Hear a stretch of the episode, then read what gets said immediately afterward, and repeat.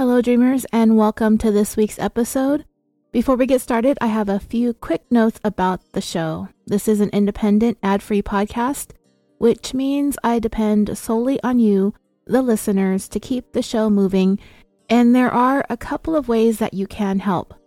You can leave a nice review on Apple Podcasts or whichever directory you get your shows on. You can recommend us in true crime discussion groups, or you can follow us on Facebook, Instagram, and Twitter. And if you have an extra dollar or two a month, you can subscribe to the show's Patreon. And in doing so, you will gain access to dozens of exclusive, full length episodes that you won't hear anywhere else. And you don't have to be subscribed at the $5 or $10 levels. Every subscriber gets to listen. And if a subscription is not something that you're interested in, but you would still like to make a contribution to me and the puppies, you can do so through PayPal using the email californiapod at gmail.com. This week, I would like to thank Angela F., Kate G., Roxy C., Anthony V., Tiffany C., Allison M., Mindy E., Jamie Lee, Sam G., Tony C., Layla C., Yannick S., Paula S., and Harriet N., for either becoming a new subscriber, coming back, or raising your pledge to the next tier. Some of your names are repeats, and that's because you did something on Patreon that triggered an email to me. So, thank you for updating your credit card information or whatever it was that you did. If you have subscribed in the last two weeks and you have not yet heard your shout out, it will be up soon, most likely in the next episode after this one. Also, at the end of this episode, please stay tuned for a promo from the Strictly Stalking podcast. All right, let's get started with this 236th episode of California Dreaming the tale of Brittany Murphy and Simon Monjack. Fire Department 97, what's the address of the emergency? 1895 Rising Glen Road. What's the phone number you're calling from? Three- Tell me exactly what happened. Oh, somebody's passed out. Somebody what? Uh, oh, somebody's, my daughter's passed out. She's, she's, they're doing, doing mouth to mouth. Please get Oh, here, oh, okay, please. okay. She's All right, we're going to. How old is your daughter? She's 30. Please She's hurry. 30. Okay, she's with you now? Yes, there's someone coming. Yeah, ma'am. You don't have to yell. We're going to send somebody out there, okay? Is she awake? Please, no. Is she breathing? No. Okay, so somebody's doing mouth to mouth? Yes. Okay, all right. Did, ma'am, did somebody see what happened? No. Okay, listen to me carefully. Is there a defibrillator available? Is there a defibrillator available? Defibrillator, do we, honey? No. Okay, listen to me carefully. We're on our way. I'm going to Are you right by her now? Yes, yes, Are you right by her now? yes, her husband Okay, listen is. carefully. I want you to lay her on her back She is already. on the floor is already. And no pillows under the head. Remove any pillows. Is there any, okay? No pillows under the... No, no pillows under the head. Okay? Now I want you to take a look inside of her mouth. Is there anything? Kneel next to her and look inside her, her mouth and check for food or She vomit. threw up tons of stuff. Is there- Tons and tons of water. Okay, turn her to the Cold side. water. Cup, Turn her to the side and wipe out her mouth and nose. Is, Wipe out her mouth and nose. is there anything in her mouth? Yes. Is there anything in her mouth now? Oh my God. Is there anything in her mouth? God. Is there anything in her mouth, ma'am? No, I don't think so.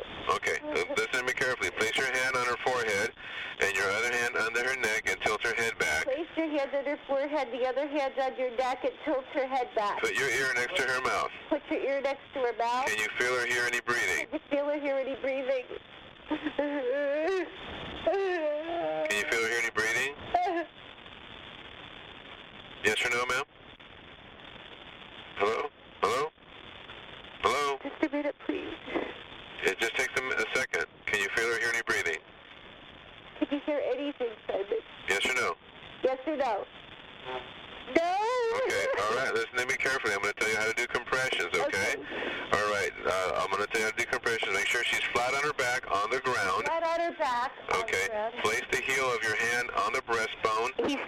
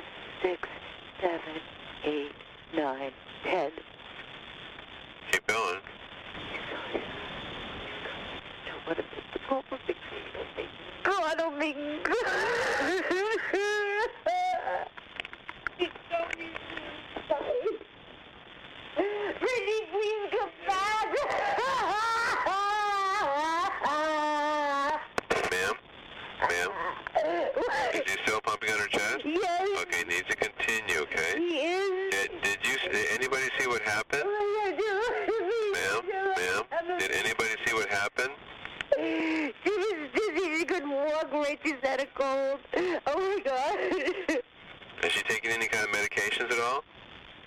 What? Is she taking no, no medications, no. nothing? You need to keep pumping on her chest, ma'am.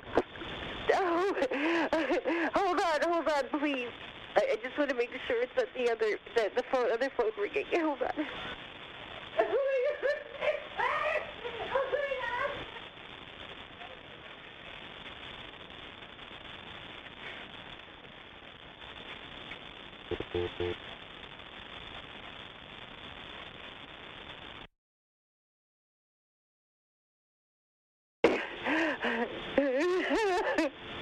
what count are you at, baby? 320.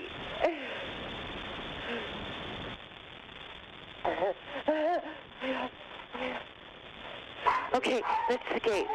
Are they there, ma'am? Oh, yeah. Are they there now? Yes. Okay, gotta still, okay, so it's still pumping on her chest? You gotta keep doing that until they take over, okay? That frantic 911 call came into the dispatch center on Sunday, December 20th, 2009 at approximately 8 in the morning. The caller was Sharon Murphy, the mother of 32 year old actress and singer Brittany Murphy.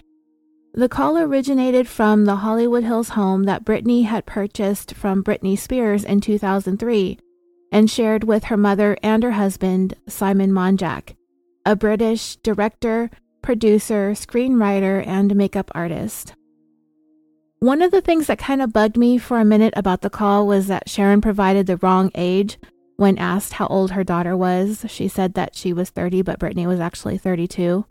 I don't know why she did that. However, the more I thought about it, the less it bothered me. Brittany had just turned 32 the previous month. In a panic, I might have blurted out the same thing. I do have to sometimes stop and remember ages of people that are close to me.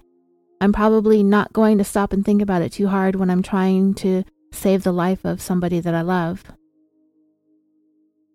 As Sharon was giving information to 911 and answering the dispatcher's questions, Simon had come into the bathroom and began the process of giving Brittany CPR.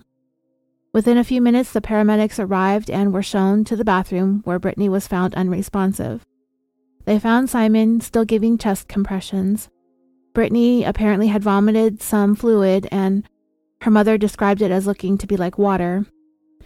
They immediately took over the administration of the life saving procedures as they were also beginning to realize that they were attending to someone very, very famous. When they began checking on Brittany's vitals and for signs of life, the situation was not looking very hopeful at all. But after checking for a pulse a couple of times, one of the paramedics did, in fact, feel one. Barely. So they hurried her out of the house and into the ambulance so they could try to get her to the emergency room where they could hopefully save this young woman's life.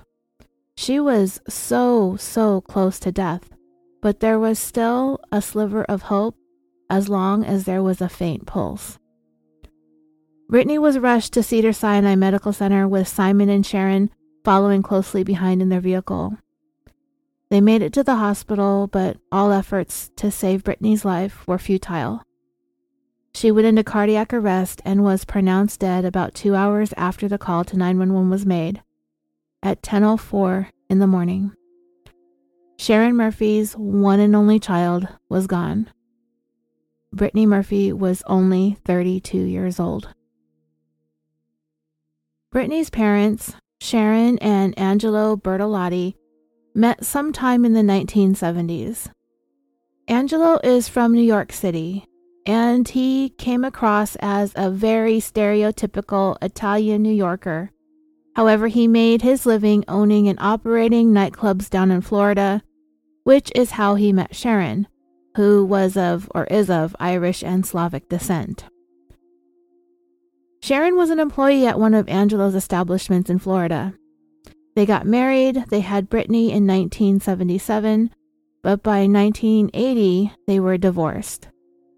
Angelo was known to have some pretty strong ties to the mob, specifically the Genovese crime family in Greenwich Village, New York. And Angelo's name does pop up in some court documents dating back to the 1970s. Let's briefly explore Angelo's mobby background.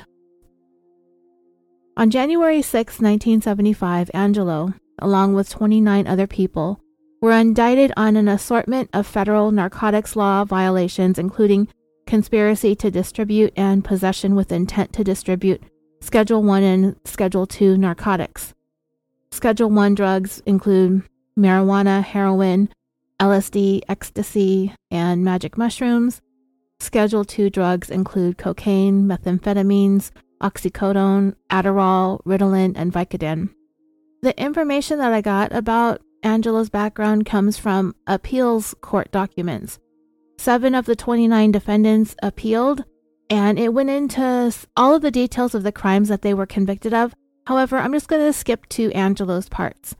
And the link to these appellate documents will be in the show notes. So, from May of 1973 through September of 1979, Angelo was involved in what the FBI called the Florida Quartet's two kilogram purchase. These four guys, the quartet, including Angelo and another guy named Joseph Camperlingo, met with a pair of drug dealers in New York sometime towards the end of May or early June of 1973, indicating their desire to purchase a kilo of cocaine. One of the four said that he had somewhere between $17,000 and $19,000 to make the purchase, so a call was made for that kilo to be delivered. But the next day, the delivery guy came with two kilos instead of one. One of the kilos was pure cocaine, the other one was diluted. So, with a little bit of persuasion, they agreed to purchase both. They'd pay for the pure stuff and make payments later on for the diluted stuff. Later on in June, two of the New York guys traveled to Florida to collect the balance of the money owed on the second kilo. An additional partial payment of $5,000 was made. The following month, they went back down to Florida and met with all four of the quartet, including Angelo, to try to collect the rest of the money. They had a dispute about the quality of the diluted kilo, but ultimately they agreed that Angelo and his guys would give them about five or six hundred pounds of marijuana, which would be credited towards the money that they owed for the cocaine. They met again in August to work out the details of the deal, and then shortly thereafter, Angelo, along with two of his guys, delivered the 600 pounds of marijuana down there in Florida, and from there it was driven up to New York in a camper and delivered. So, of all the indictments handed down, that was the only one that Angelo was officially linked to the 600 pound marijuana deal. But because the government had bundled all of the cases into one for the sake of convenience, Angelo was technically convicted on a bunch of other conspiracy charges that he had no involvement with. So he, along with six others, appealed their conviction because they simply had nothing to do with most of the crimes that they were convicted of. Because of Angelo's overlapping involvement in more than one of the proven conspiracies, made it glaringly prejudicial against him. The appellate court found clear evidence and prejudice and stated, criminals they may have been, but their guilt did not permit violation of their right to not be tried en masse for the conglomeration of distinct and separate offenses by others.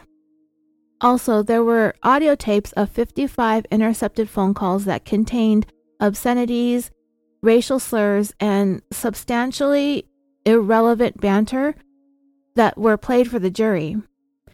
The government said that the conversations were being introduced as evidence of narcotics negotiations but they were nothing more than a series of discussions about defrauding someone out of their money. None of the appellants, including Brittany's dad, appeared in the recordings or were ever mentioned and had no relevance to any of the other transactions proven at trial.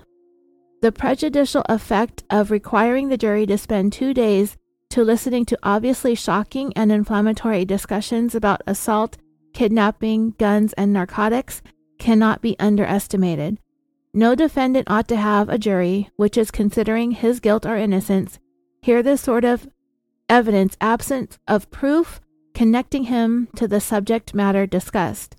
No such proof was ever convincingly produced, because we cannot say that the errors committed have no influence on the jury's verdict.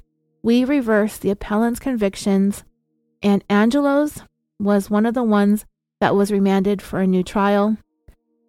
Ultimately, Angelo spent about a total of 9 to 12 years in federal prison in Georgia for things ranging from racketeering, drug trafficking, and counterfeiting. And all of that time that he spent in prison was after Brittany was born. And apparently, ever since, he had been a law abiding citizen. And you know what, dreamers? I found all of that extremely interesting because of all of the cases that we discuss. It is so rare that a defendant actually wins an appeal that I thought I needed to share this with you because it was such a unique situation. But the truth was is that the government like really messed up this case, but still, I thought it was a neat change of pace for the criminals in our stories to actually win an appeal. Anyway, Brittany was said to have been deeply embarrassed and ashamed of her father's criminal background and apparently fully cut ties with him after she became famous. We've always known her as Brittany Murphy, with her mother's last name. Her gravestone has her name etched in it as Brittany Murphy Monjack, but in several places online and in the media, including on Wikipedia, Brittany's father's last name is often listed next to hers in parentheses. Her father, Angelo, did pass away on January 22, 2019, at the age of 92. On his Wikitree page, it reads Angelo Bertolotti, also known as AJ, is a World War II combat veteran wounded in the service of his country. Sharon Murphy met AJ, who went to work for him where he owned strip bars and discos in Florida and Georgia. The young Sharon was attracted to the money and influence of the dark side of society, where AJ grew up in the mean streets of New York City in an Italian family that was very, very well connected. AJ, in the tradition of The Sopranos, Goodfellas, and The Godfather, was incarcerated, but paved the way financially for Brittany and her mother to move to California to pursue Brittany's dream to become a star in the film business. So I didn't like the way that it was worded in his on his page, but it suggested that despite everything that's been said, Sharon and Brittany were very well taken care of by AJ. Sharon would dispute that after she divorced Angelo, she moved up to Edison, New Jersey. That's where she worked in advertisement and raised Brittany until she was a teenager. After that, they moved to California to pursue Brittany's acting dreams. In her interview with Larry King in 2010, Sharon said that she was a single mom, that she raised Brittany in New Jersey on her own, and that her father was never in the picture, emphasis on the never. According to Brittany's first acting coach, Brittany was a natural on the stage. She had aspirations of being on Broadway and then in Hollywood or vice versa. That Sharon never pushed her daughter into acting, that it was all Brittany's idea, that Brittany aspired to be a star, and when the time was right, when Brittany had accomplished all that she could in New Jersey, Sharon talked to her and said, If this is really what you want to do, let's go to California. And Brittany was absolutely positive that she wanted to be an actor, so Sharon quit her job and she moved them, both of them, to LA. Within hours of Brittany's sudden passing, the news quickly spread, and the media began descending upon her Hollywood Hills home. And everybody was asking, how does a 32 year old woman suddenly drop dead? Speculation began to swirl, particularly around her husband, Simon, to whom she had been married to since April of 2007, a little more than two and a half years before she died. At the time when Brittany and Simon got married, nobody had ever heard of the guy. And even after he became Mr. Brittany Murphy, the world continued to hear very little about him. It was said that they weren't seen in public very often together. Pictures of them, say, out and about in Los Angeles, casually getting coffee or going shopping, were almost never taken by paparazzi. But they were always together at events on the red carpet, seated together in the audience of whatever thing that they were attending. And from nearly every picture that I've seen of the two of them online, Brittany looks really happy. She's all smiles she stares at Simon the way Kanye stares at Kanye. Simon, on the other hand, doesn't always seem to smile very much in pictures. He may be having a paltry grin, but mostly his affect is flat. You barely notice him because Brittany is so stunningly and classically gorgeous in every single photograph of her with him on the red carpet. Simon, he's kind of oafish looking, when he's standing next to her, he's quite big and portly and tall. He's not the handsomest guy in the world, but looks are only skin deep. And to me, you know, he really didn't look all that healthy in general. That's just my opinion. In lots of those pictures, Simon looks very tired and pale. He didn't look like a guy that got out much or had that much sun. His hair always looked a little bit disheveled and not in a ruggedly handsome Gordon Ramsay kind of a way, but like a just rolled out of bed and I haven't washed my hair in a week kind of a way. But then it could be the flash of the cameras, the angles, whatever the case. Brittany always looked perfect, at least to me anyway. I adored her, and I was deeply saddened by her death. It didn't make any sense, and frankly, to me, neither did her husband. But I don't know them. I don't know him. I don't know her. We don't know what goes on behind closed doors. But on the surface of it all, Brittany looked like she was happy with him, at least in the photos. Then Brittany was suddenly dead, and rumors abound. What happened? How is this 32 year old starlet dead? She had an eating disorder, that she was anorexic or bulimic or both, that the way she died so unexpectedly, this is probably a drug overdose, and what's up with her mysterious husband? Who is that guy? He seems kind of creepy. All of this information about Simon's shady background started bubbling to the surface.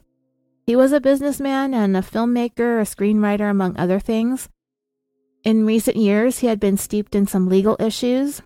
He had been taken into custody on some credit card fraud charges in 2005, but those were dropped. He was successfully sued by a lender for $470,000 after he had been evicted four times from their homes that they owned. And in February of 2007, just two months before he married Brittany, Simon was jailed for nine days because his visa had expired. Rumors began to spread about him just as much as they were spreading about Brittany and her untimely death. The gentleman who oversaw many of the high profile deaths that occurred in Los Angeles County at the time was Assistant Chief Ed Winter. He was summoned to Brittany's home and he met with Simon and Brittany's mom, Sharon. In an interview that Winter gave to the HBO documentary entitled What Happened, Brittany Murphy, he said that he spoke to the both of them at their home some hours after she had passed away, that Sharon was seated on the sofa, that she was sobbing, but then he said she would stop and she would whisper something quietly to Simon and then she would begin sobbing again. He said that it looked as though Simon was under the influence of something and that it seemed he didn't really have his wits about him.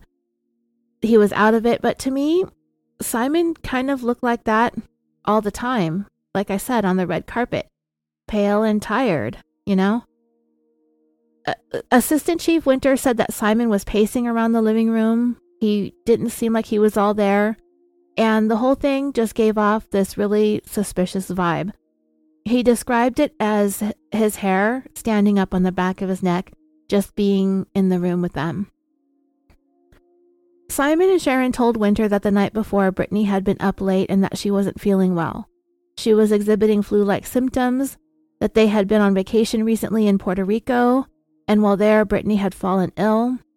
So when she got up on the morning of December 20th, she went into her bathroom, and a little while later, Sharon discovered her laying on the floor unresponsive.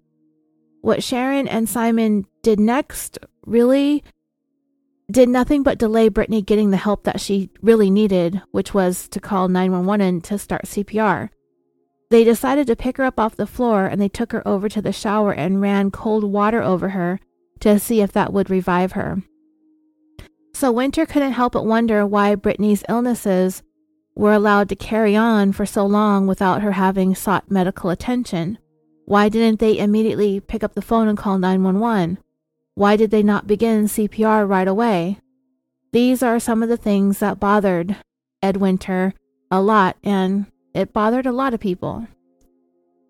In speaking to Simon in the hours following Brittany's death, as he was talking about the symptoms that she was having in the days leading up to her death, Winter noted that the way that Simon acted and spoke was kind of strange, and he made that assessment just by looking at Simon that he may have been under the influence. And to me, it seems kind of hard to say because Simon was like that a lot. He was awkward in the way that he spoke and his mannerisms.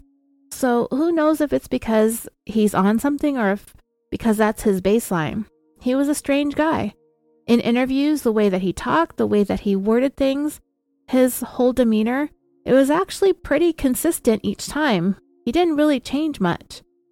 However, I have to ask how is somebody who just lost their wife supposed to look and act and feel? Winter said Simon wouldn't sit still. He was pacing around the room. He rambled, but he was also very flat and stoic. I mean, yeah, that's kind of how Simon appeared in subsequent interviews.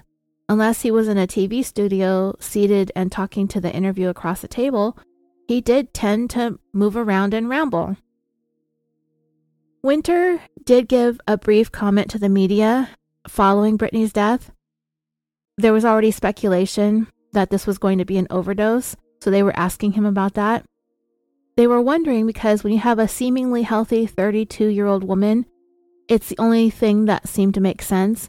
But here's the thing that term gets thrown around a lot.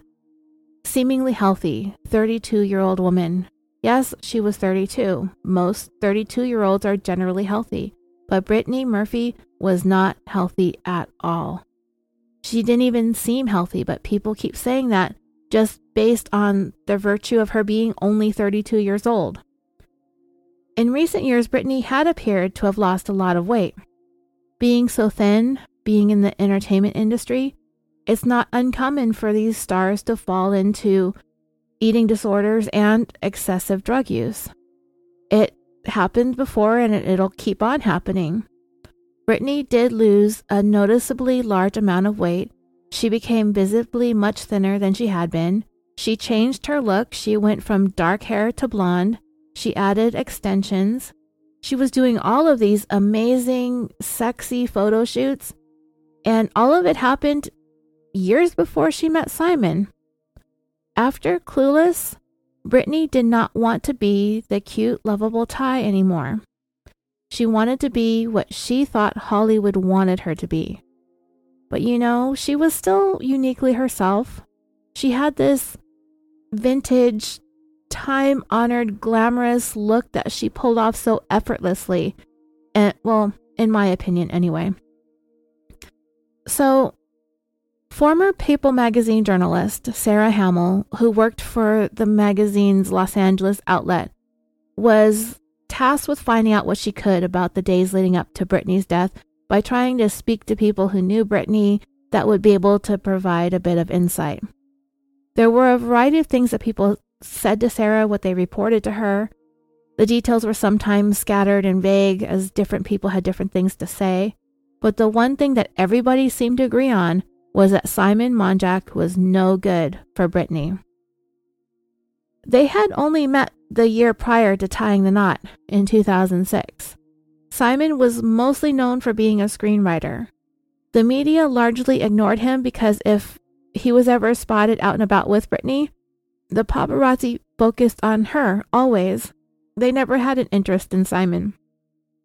After they got married in April of 2007, the couple tended to stay inside their home most of the time, rarely leaving for anything. Whenever they were spotted, the media and photographers kind of got this vibe that he was like this older guy. He was about seven and a half years older than Brittany, that seemed to be controlling her. But when Brittany died, that's when everybody wanted to know who Simon Monjack was.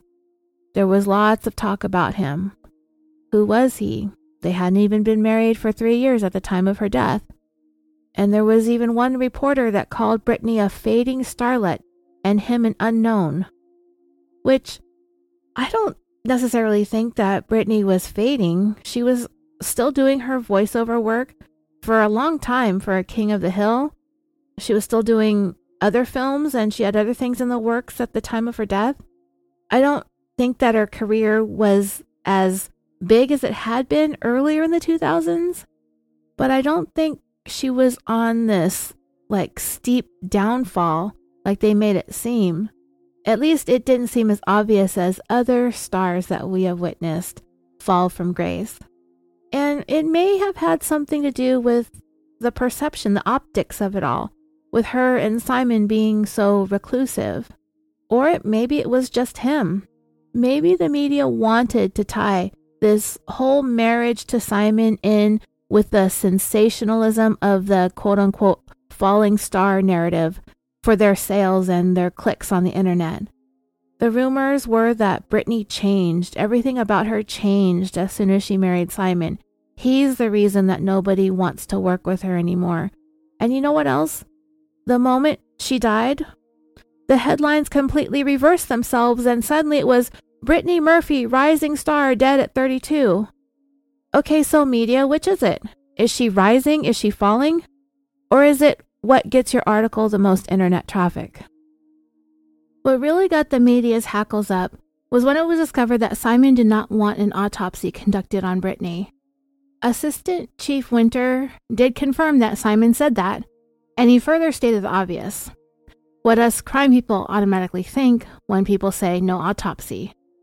That they don't want the pathologist poking around and finding out what's going on inside their bodies, what sorts of substances might be floating around or even what kind of injuries there may be that aren't visible on the outside. But Simon was told in no uncertain terms that there will be an autopsy because they need to know why Brittany died. In Simon Monjack's defense, he could have wanted to protect Brittany in death. Perhaps there were some substances in her system that he didn't want found out and he didn't want her memory tarnished and Simon was Jewish. Contrary to popular belief, Jewish law does not absolutely prohibit having an autopsy. However, according to JewishVirtualLibrary.org, it says that some scholars say that autopsies should be strictly forbidden. Jewish law forbids the despoliation or destruction, that was a new SAT word I learned, of a body once it's deceased, to provide the body with the utmost respect and honor. If a body undergoes mutilating examination in an autopsy, many rabbis deem this practice makes the body impure. Hey, that was Fred growling at me for some reason. Anyway, where was I? Impure? While other scholars argue that saving and preserving lives is one of the highest commandments in the Torah, that if doctors can utilize a deceased body to uncover medical enigmas, it could prevent unnecessary deaths, and they argue that performing autopsies is for the benefit of the living. But of course, I say it's also for the benefit of us with inquiring minds who want to know if the husband did it, or the wife. So, nobody gets to hide from the medical examiner, religious beliefs or not. While the media waited on pins and needles for the autopsy results, the speculation continued. Who had everything to gain from Brittany's death? Well, the media made it seem like the answer was Simon, as he continued to live in the Hollywood Hills mansion along with Brittany's mom. And then a series of photographs of the two of them, Sharon and Simon, son in law and mother in law, kind of looking more like a couple that lost a daughter rather than a husband who lost his wife and a mother who lost her daughter. You may have seen the pictures and they do seem kind of weird. If my husband died, there is no way in hell I would pose for loving pictures with his family because that is just not a thing. But these pictures, they just seem very odd. And the two of them appear to be a little bit creepily close, closer than they should be, to a point where they exude all this inappropriateness. And well, I've said it once already in this episode and I'll say it again. We just don't know what goes on behind closed doors. Living in the mansion, living with his mother in law. Is this really a motive for Simon? It doesn't sound like he needed to get rid of Brittany in order to have that.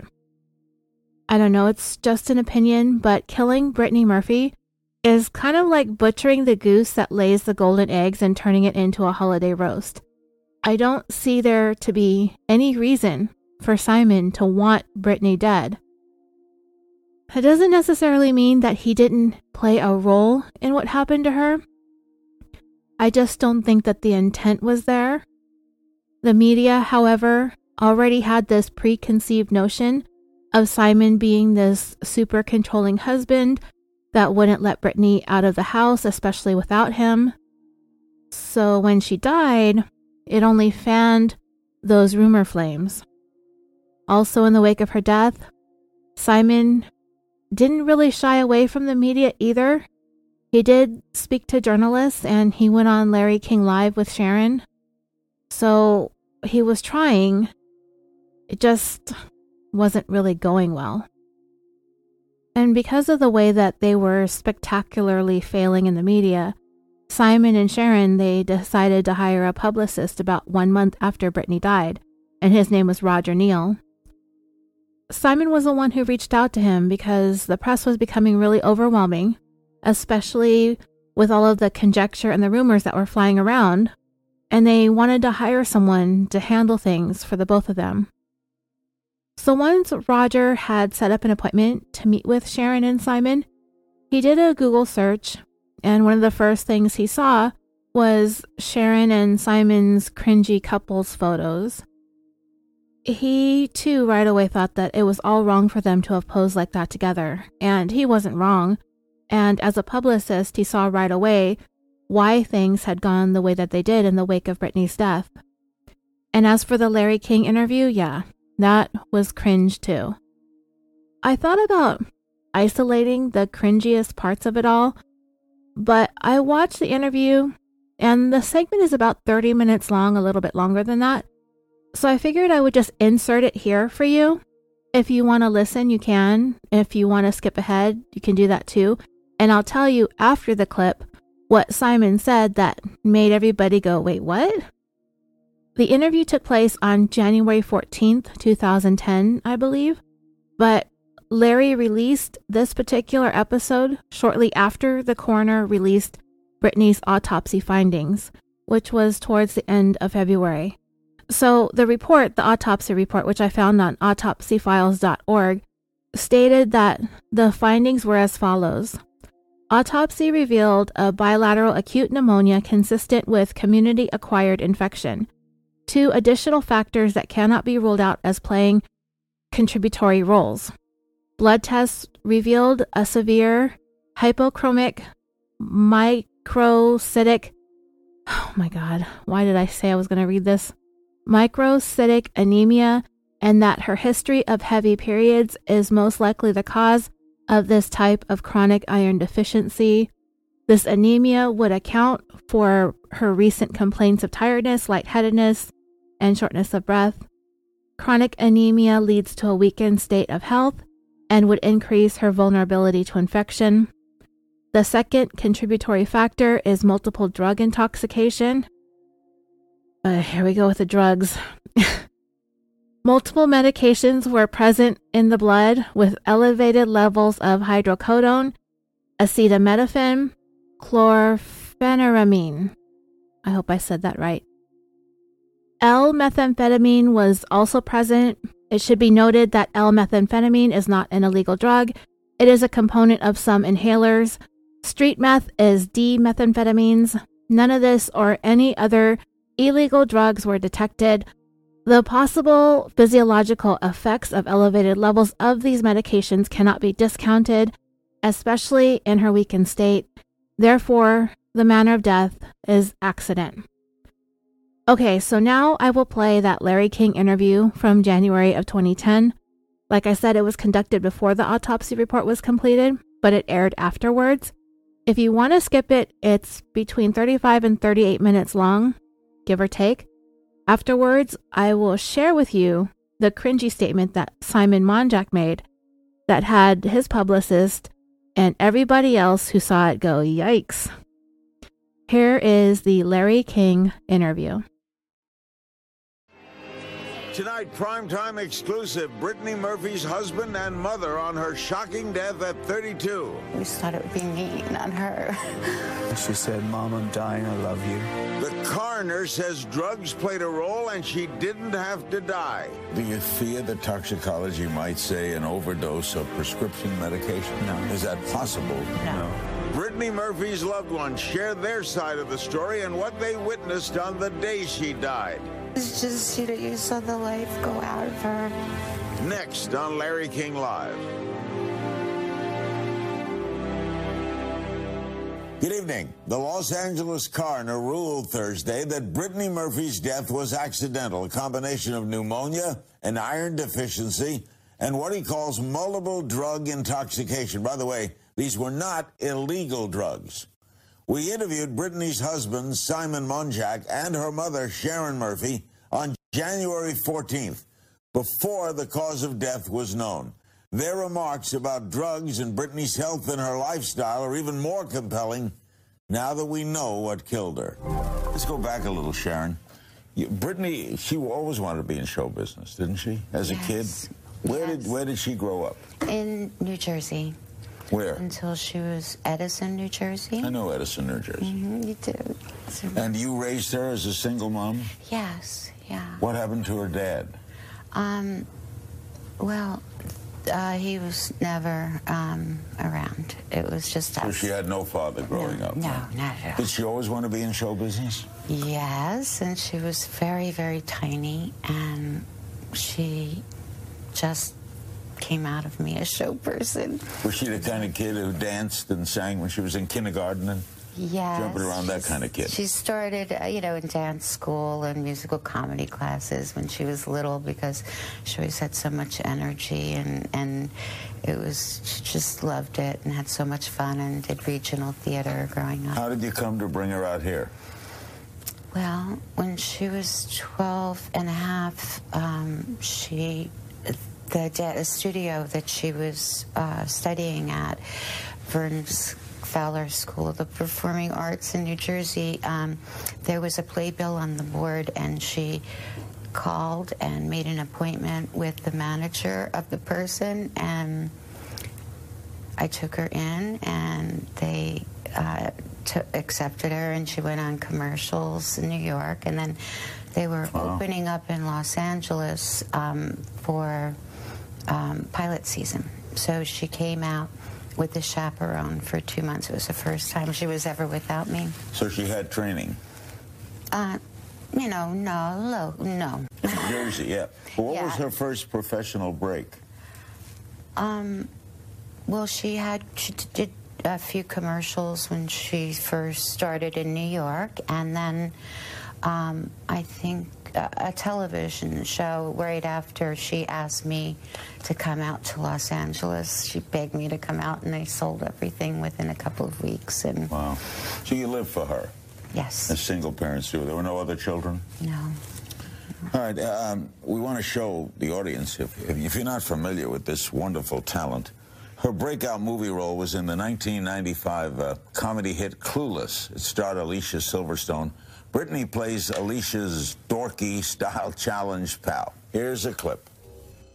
Look, I have been in agony the past week, and I can't even believe that I went off the way I did. No, I have been going down a shame spiral. I'm so sorry, Tai. Cher, I'm really sorry. Oh, shit.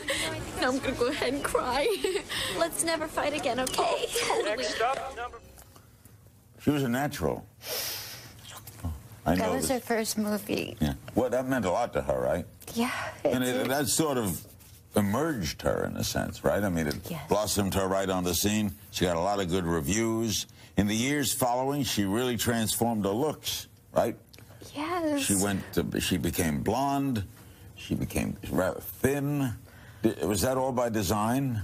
Um, not. She became thin. She was always the same weight. Um, it's just she went through most um, like young teenagers change, like when they're 12 or 13. Was she With her, it was more 15 or 16. Was she difficult? She did this when she was 15. Never. No. No. She didn't become one of those I'm a star. Never. No. No. I haven't forgotten so you, Simon. I'm just, it. just going through it before you knew all the her. brushes on me here. no, she was absolutely not. She never went through a teenage period. You know, no, she was just loving and kind and beautiful and. Before we get to the later years, one more scene I want to show you. Uh, as you know, Brittany mostly was associated with lighter roles, but she also took on some darker, more dramatic parts. This is one of the best thrillers I ever saw. It was a great book and a hell of a movie. Don't say a word. Watch. You want what they want. Elizabeth, what who wants. Never tell. I'll never tell. Any of you. Any of you. Any of you. After that movie was made, Mike Douglas, who was in, of course, the star of that movie, told me how much he thought of your daughter and what a terrific talent she was. Then she made other terrific movies. She loved him too so much. Now, how did she meet? How did you come into the picture, Simon? When did you meet? I met Brittany when she was, and Sharon when Brittany was 17. So and we kept in touch for all of the years. As uh, how'd you meet her? I took a photograph. You were a So- photographer? Yeah, part time. It's a hobby. Oh. Um, and uh, i i you know, we, we we just became friends, and uh, It was friendly. it was friendly for years. Yeah, and we, you know, I would visit on sets and see Sharon, and, and uh, you know, it was it was very. She was infectious, an infectious angel. The romance was later. The romance was later. You know, there are. I, I, I honestly, Brittany didn't sort of date until she was in, in her early twenties. Really? Never know. She just Wrapped up in her not. career? He, It wasn't that. It, it was that Sharon was there. She she wasn't. She was a late bloomer, and she was. That's what I was saying with late blooming, that she wasn't like, mo- she was always the smallest in her class and the most petite and the most latest, you know, although highly intelligent, like way above everyone at her level. You can't be that good without being intelligent. We're going to take a break. And uh, before we go, the autopsy was performed. We're going to ask about that. No evidence of trauma to the body. We'll talk about the death and what happened and how they're dealing with it. Right back with Simon Monjack, Brittany Murphy's husband. They were married in a private ceremony in 2007. And her mother, Sharon. Don't go away. How are you doing, Simon? How are you holding up? I don't think I am. I don't think either of us are. No. You, you wake up in the morning, and it's like a rebirth. There's there's not enough time to. Your dreams, be they good or bad, when you wake up, and I reach out to touch or hold my wife, and she isn't there. Were you surprised at the public outpouring? Yes. A reaction to her death was enormous. It was uh, unbelievable, and I think I think Brittany would have been more surprised than anybody. I think there was, a, you know, her career, by her own admission, in the last few years, five or six, had taken a downturn. Do you know why? It, it's funny. Bridget and I spoke about this often, and and there was. Uh, she had her theories. There was a rumor. What was the theory? That was f the theory was that, that that that she had upset the wrong people at the wrong time, and uh, there was, uh, you know. Is she the kind of person who said what she thought? Oh yeah, absolutely. That can rub people the wrong way in Hollywood. I, I think so, and I think there's also, but she was the kindest, sweetest person. I think it was more that she was too kind, too sweet, too.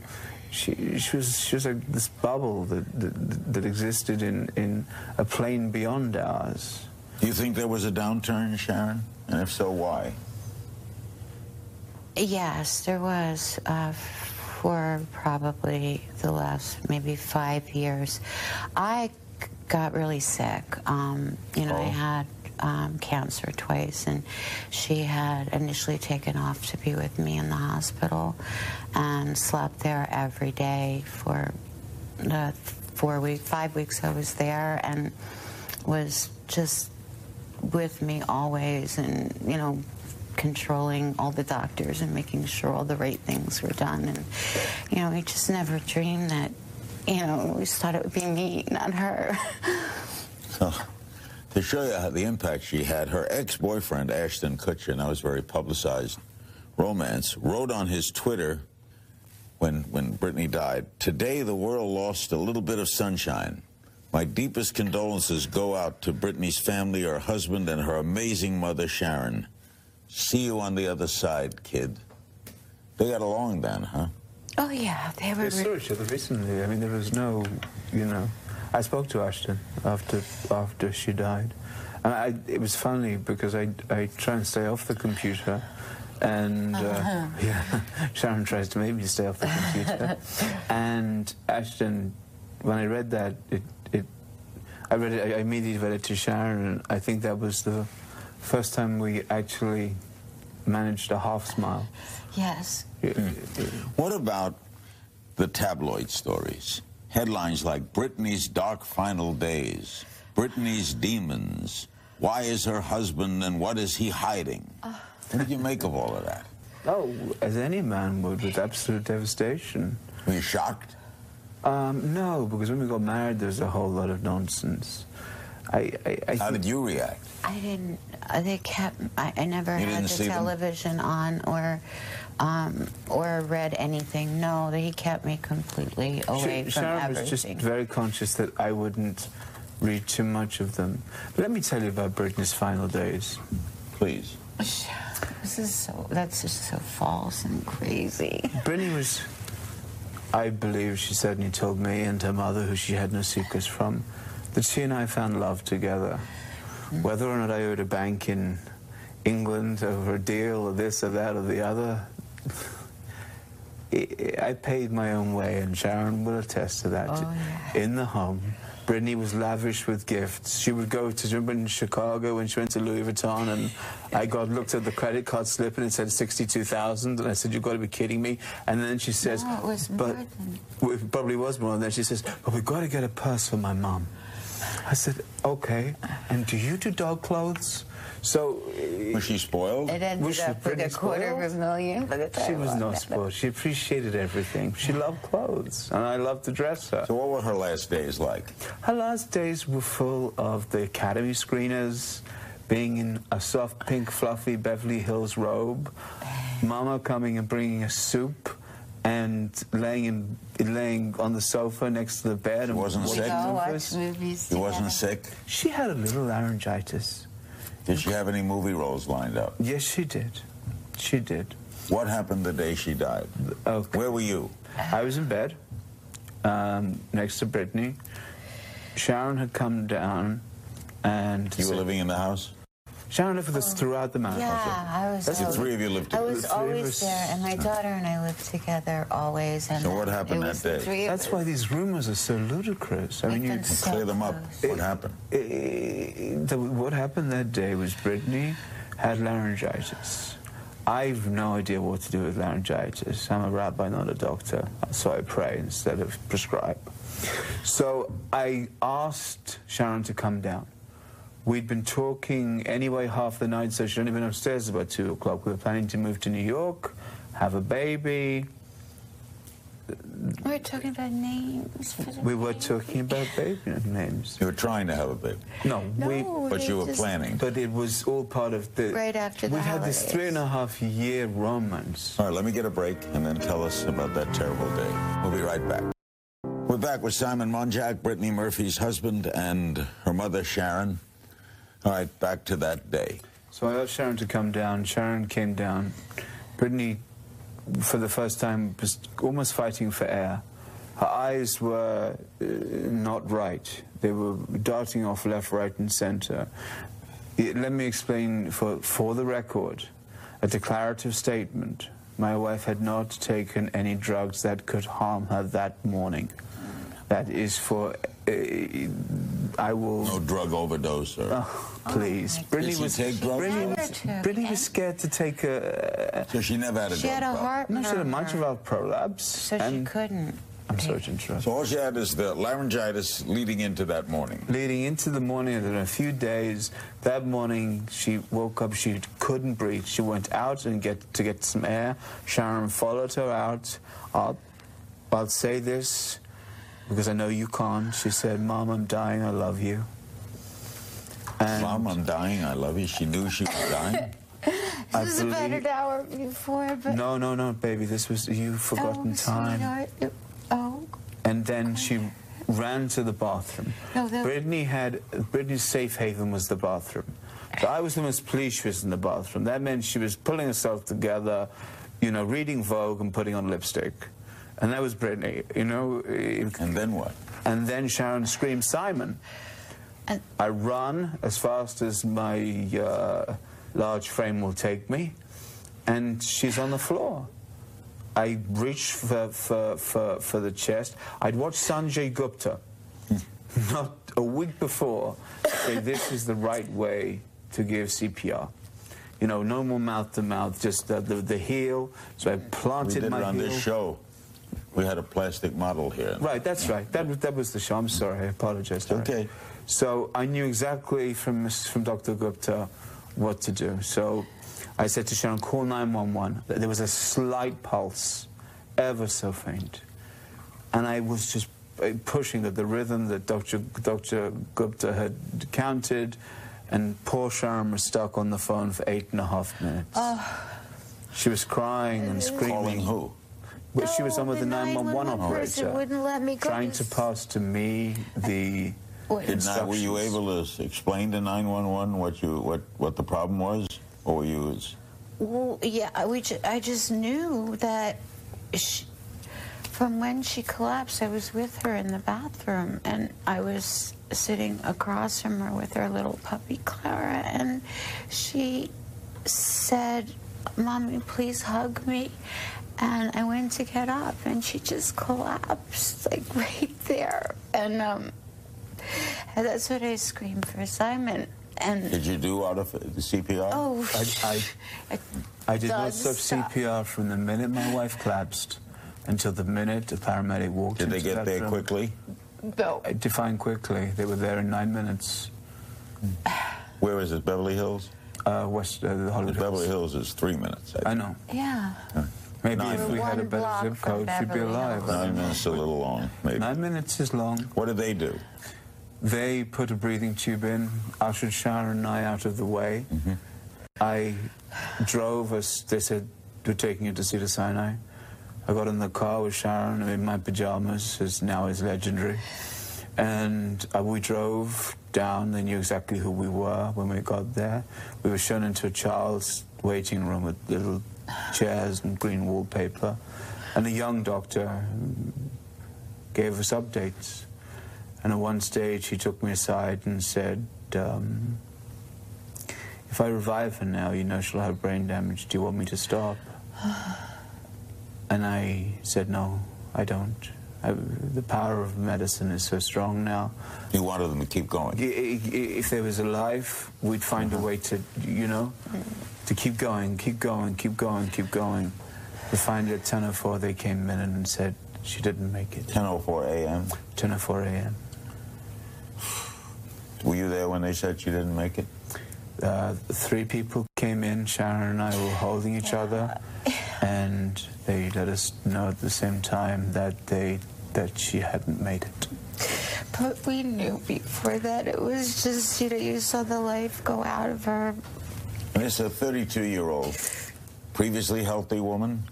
Previously healthy, with the exception of mitral valve prolapse. We had it worked up last year. What is that?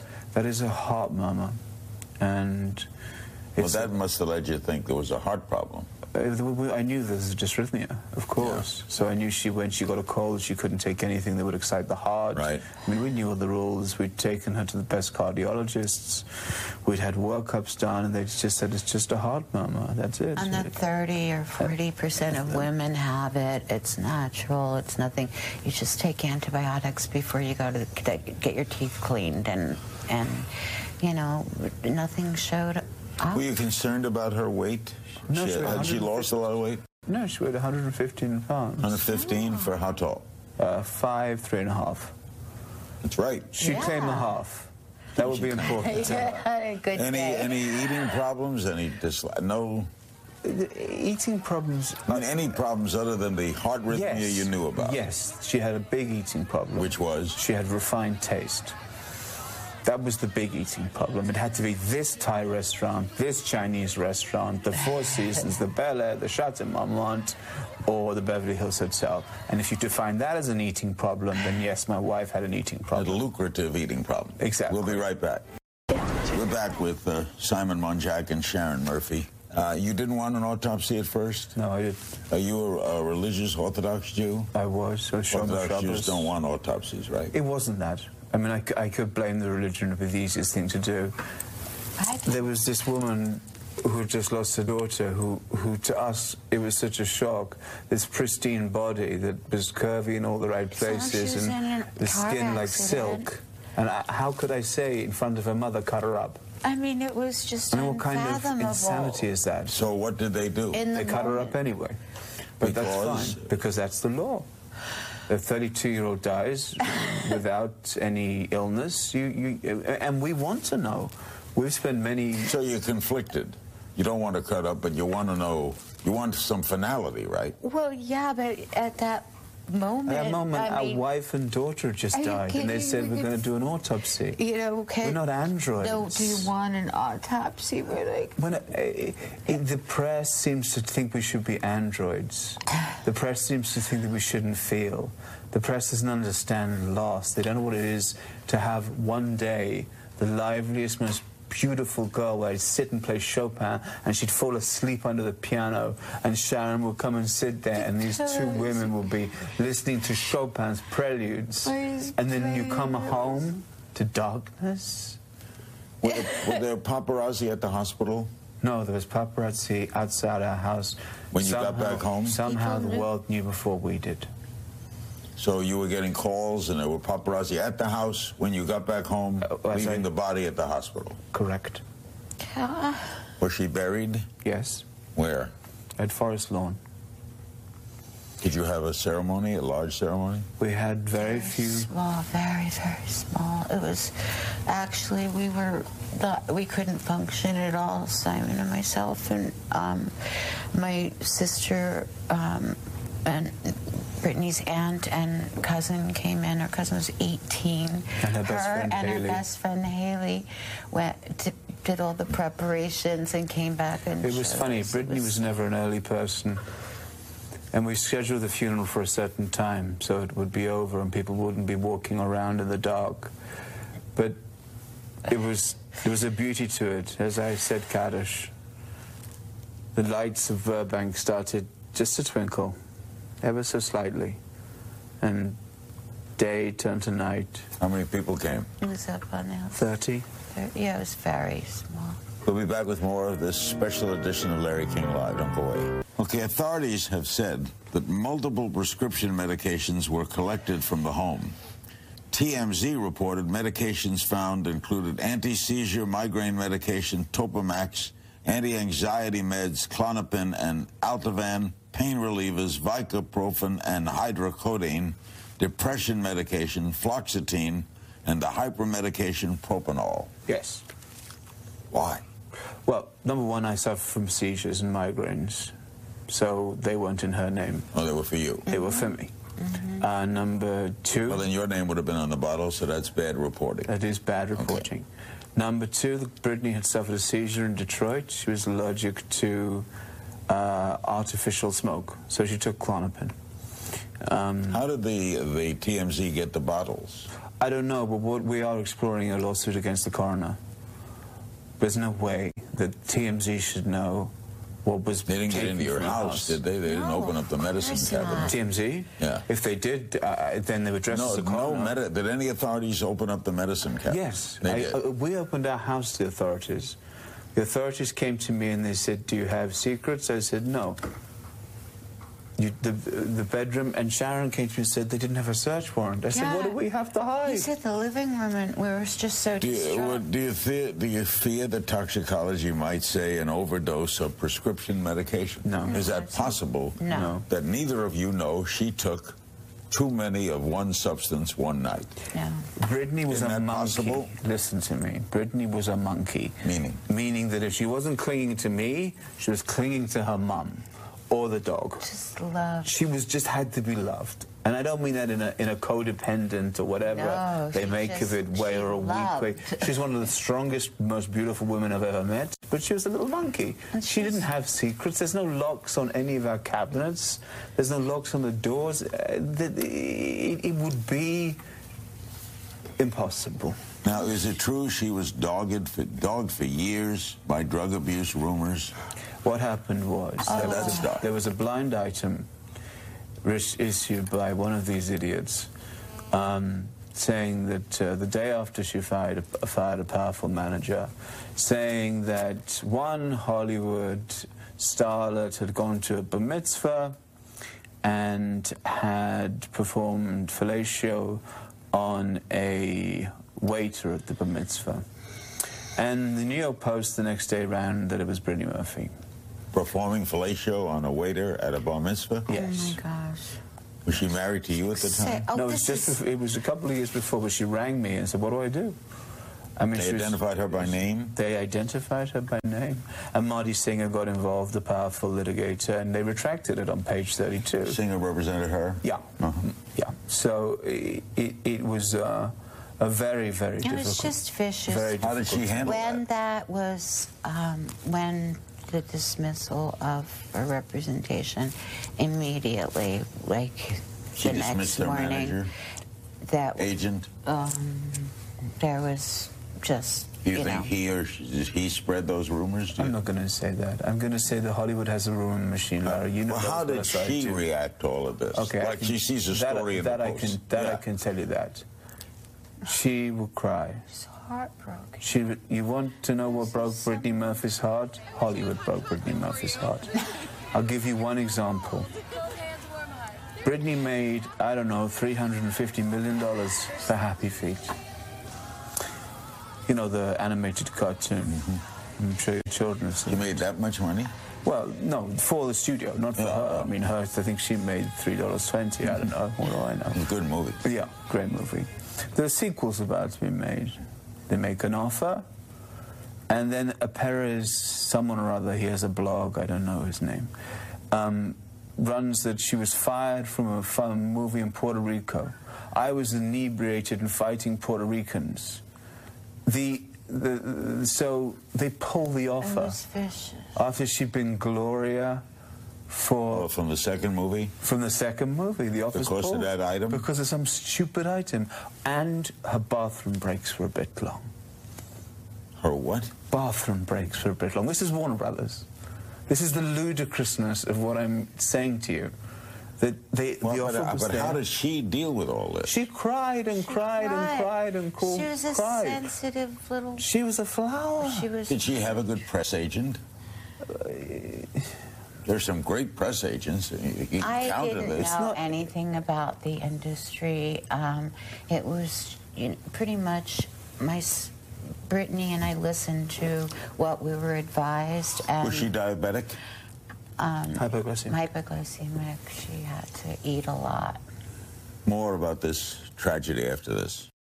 We're back with Simon Monjack and Sharon Murphy. How would you describe her emotional state leading up the days before she died? What kind of She was going into her time of the month, so I would describe it as erratic. Uh, Brittany had very difficult uh, time that every month, and everyone used to duck and run and find a safe corner. Oh, she had horrific cramps. I mean, she was really. I had the same thing. But but underneath all that was it just a happy girl looking forward to moving to New York and having a baby. She'd found love. You know. you? Yes, Yeah. and, I, and and her mother will attest to that. It was the happiest time of her life. You know, when when she died, I spoke to her ex-boyfriend because she asked me to. She said, "If anything ever happens to me, you do this, this, this," and I did. I made the calls. Couldn't believe it. He did. What did her ex-boyfriend say? Well, we know what. Everyone said thought. the same thing. They bought light. She bought light. She bought light. She was an angel. She was an earth. What about her angel. girlfriends? She was very. Um, I don't want to say hermetic because that's the wrong word. She didn't hang around with the Hollywood set? No. Never. No. But my, my favorite Never. thing was uh, was one of the magazines nominated Brittany the number one party girl of 2006. Who and she hadn't been out, went that year. Never went out. Like I'd have to, you know. So she wasn't in to the, go in the birthday. Paris Hilton, Lindsay Lohan, the group? No, there's a wonderful comment by Jaime Pressly, and they said, "Were you close to Brittany Murphy?" And Jaime Pressly turns around and says, "I was before she married him." And I turned to Sharon. And I said, "Did she know Jaime Pressly?" No. I, I, So the broken engagements were not bad breakups. Is that what you're saying? Oh no, they were very short uh, relationships, like six weeks, maybe two months, and it was pretty much. Well, I mean, she was never in love. Um, you know, she whoever sought her out, she kind of ended up with. there was the kind of type of person, except for when Simon came. She liked being her chased?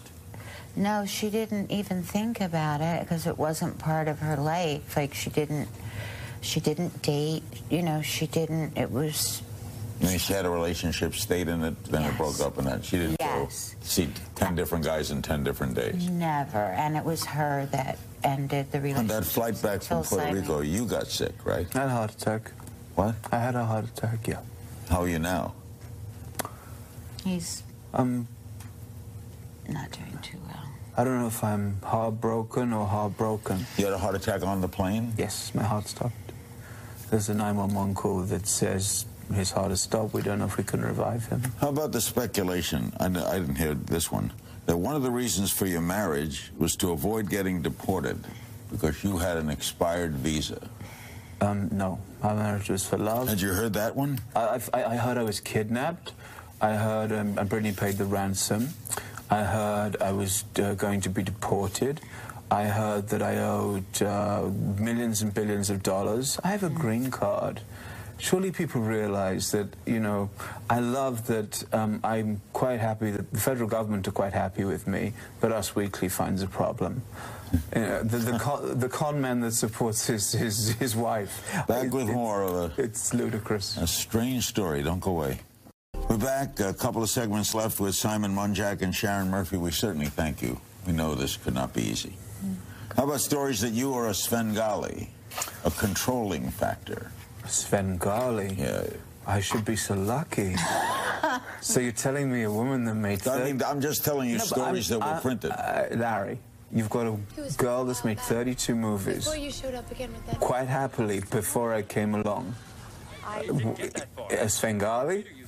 Was she the breadwinner After in the marriage? No, of course Oh not. no, So you earned your own living. he, Sharon, please. he wouldn't let her pay uh, us pay a dime for anything. Another I mean, report. he- Again, these are all tabloid, but I'm just telling you what yeah. when, that you you you were the beneficiary of the entire estate. Correct. There was a will. Sharon.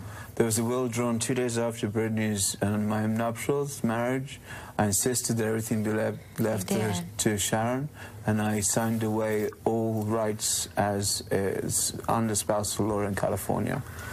Well, now there another report was that she was penniless. If she was penniless, how was there an estate? How she, she was penniless? There was one report that she had no money. Really? Yeah. Good job I was around then. I'm glad I did a good thing. Did you get a? Did, was it a sizable estate?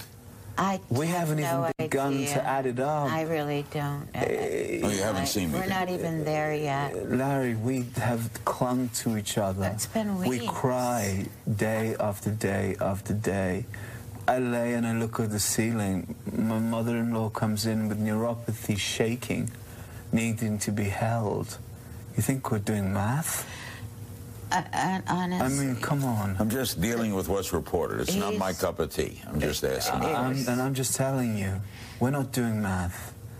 We're eating, we're living, I'm paying the bills. We haven't even looked at Britain's estate yet. No.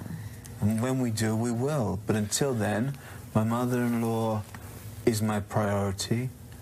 You know, I lost a wife. There's no mitzvah. Oh, no. How's There your was a health daughter. now? Is it important? How's your health? You had um, cancer. A couple You of got a heart attack. Yeah, we're, we're a good couple. we're going to we're gonna take it on the road. Together we make She a has whole toxic person, maybe. neuropathy, which needs curing. That is where the chemotherapy is mixed with another drug to, to damage the nervous system. She is not good. She is not well. And are you being treated for your heart? I'm being treated for several things. Uh, when we come back, we'll find out what now for the, the Monjack and Murphy. They're ever, forever entwined. Don't go away. Where do you two go from here? Well, we stay together for now because that's You what gonna we go to have. England or stay here? I, I would never leave, leave my mother-in-law. Are you crazy? You're gonna stay here, Sharon, We could never in Los Angeles. or go to New Jersey? No, we never. Uh, uh, Brittany have a never job. wanted to stay here except for work. So, You go back east? Um, n- n- well, I'm. We have we We're have glued. We need we have a job other. to do. It's called the Brittany Murphy Foundation for young people, for education, for things like what's going on in Haiti, so that we will be able to keep Brittany's memory when all the tabloids have gone You're out of forming it now? It is Yeah. being formed. Let us know all about it. Let us know how people can get in touch. They with it. can, they, they absolutely will. There's an email which is donate at uh, bam, B-A-M foundation.com. BAMFoundation.com. Dot com. What's your favorite memory of your daughter, Sharon? When you think of her, what do you think of? Uh, everything. I mean, because she was so just a loving, beautiful angel that just was had the biggest heart in the world and was so giving and kind and precious. We were one. We were inseparable. We grew up together. I mean, and would take the time for every single person she passed that needed her, homeless people, little children. She's just, she was just How's the dog doing? magnificent, Oh. terrible. Yeah. Crying every day, crying, crying. What kind of wife was she? Oh, Not a typical one. If you asked her for a meal, then she would give you uh, something to order from. If you asked her for a shirt, she'd say blue would be nice. um, I did her hair and makeup on four movies. I dressed her, and I suppose that's where this Svengali thing comes from. But It she was our magic it. time. Yeah, it was our magic time in the trailer. she never liked being alone from her loved ones. I hope We were- you. I hope you get it all finalized. I hope you hear from the coroner soon. Hope you put this away, and I wish you happy lives. Thank you so And I much. thank you for coming. Thank you, Larry. Thank you, Larry. Appreciate it. Okay, so if you listen to that, then you heard the most inappropriate things that Simon could have possibly said. Not just inappropriate in general to be speaking of his dead wife like this, but also doing it in front of her mother. I found the interview to be kind of annoying because Simon and Sharon were constantly talking over each other. But okay, so it went like this Larry King asked, You didn't want an autopsy at first? Simon answered, No, I didn't. Are you a religious Orthodox Jew? You don't want autopsies, right? Simon replied, It wasn't that. I mean, I could have blamed the religion. That was the easiest thing to do. There was this woman, and he motioned to Sharon, who just lost her daughter, who to us it was such a shock. This pristine body that was all curvy in the right places. And then Sharon said, It wasn't like she was in a car accident. And Simon continued, The skin like silk. How could I say in front of her mother, cut her up? I mean, what kind of insanity is that? Sharon said, Unfathomable. And Simon said, They cut her up anyway, but that's fine. Larry said, Because. Simon said, Because that's the law. A 32 year old dies without any illness. We want to know. Larry said, So you're conflicted. You don't want her cut up, and you want to know. You want some finality, right? Sharon said, Well, yes, but at the moment. And then Simon interrupted and said, At the moment, a wife and daughter just died. And they say they're going to do an autopsy. We are not androids. And the press seems to think that we should be androids. The press seems to think that we shouldn't feel. The press doesn't understand loss. They don't know what it is to have one day the liveliest, most beautiful girl who would sit and play Chopin, and then she'd fall asleep under the piano, and Sharon will come there and sit, and these two women will be listening to Chopin's preludes, and then come home to darkness. So clearly, Simon has a very ornate and grandiloquent way with words, as if he time traveled from an England of some centuries ago. I find it to be kind of awkward, but he was an awkward guy. What he had to say about silky skin and curvy curves, I wish he would have just blamed the religion. Personally, I think Simon kind of hit the jackpot when he married Brittany.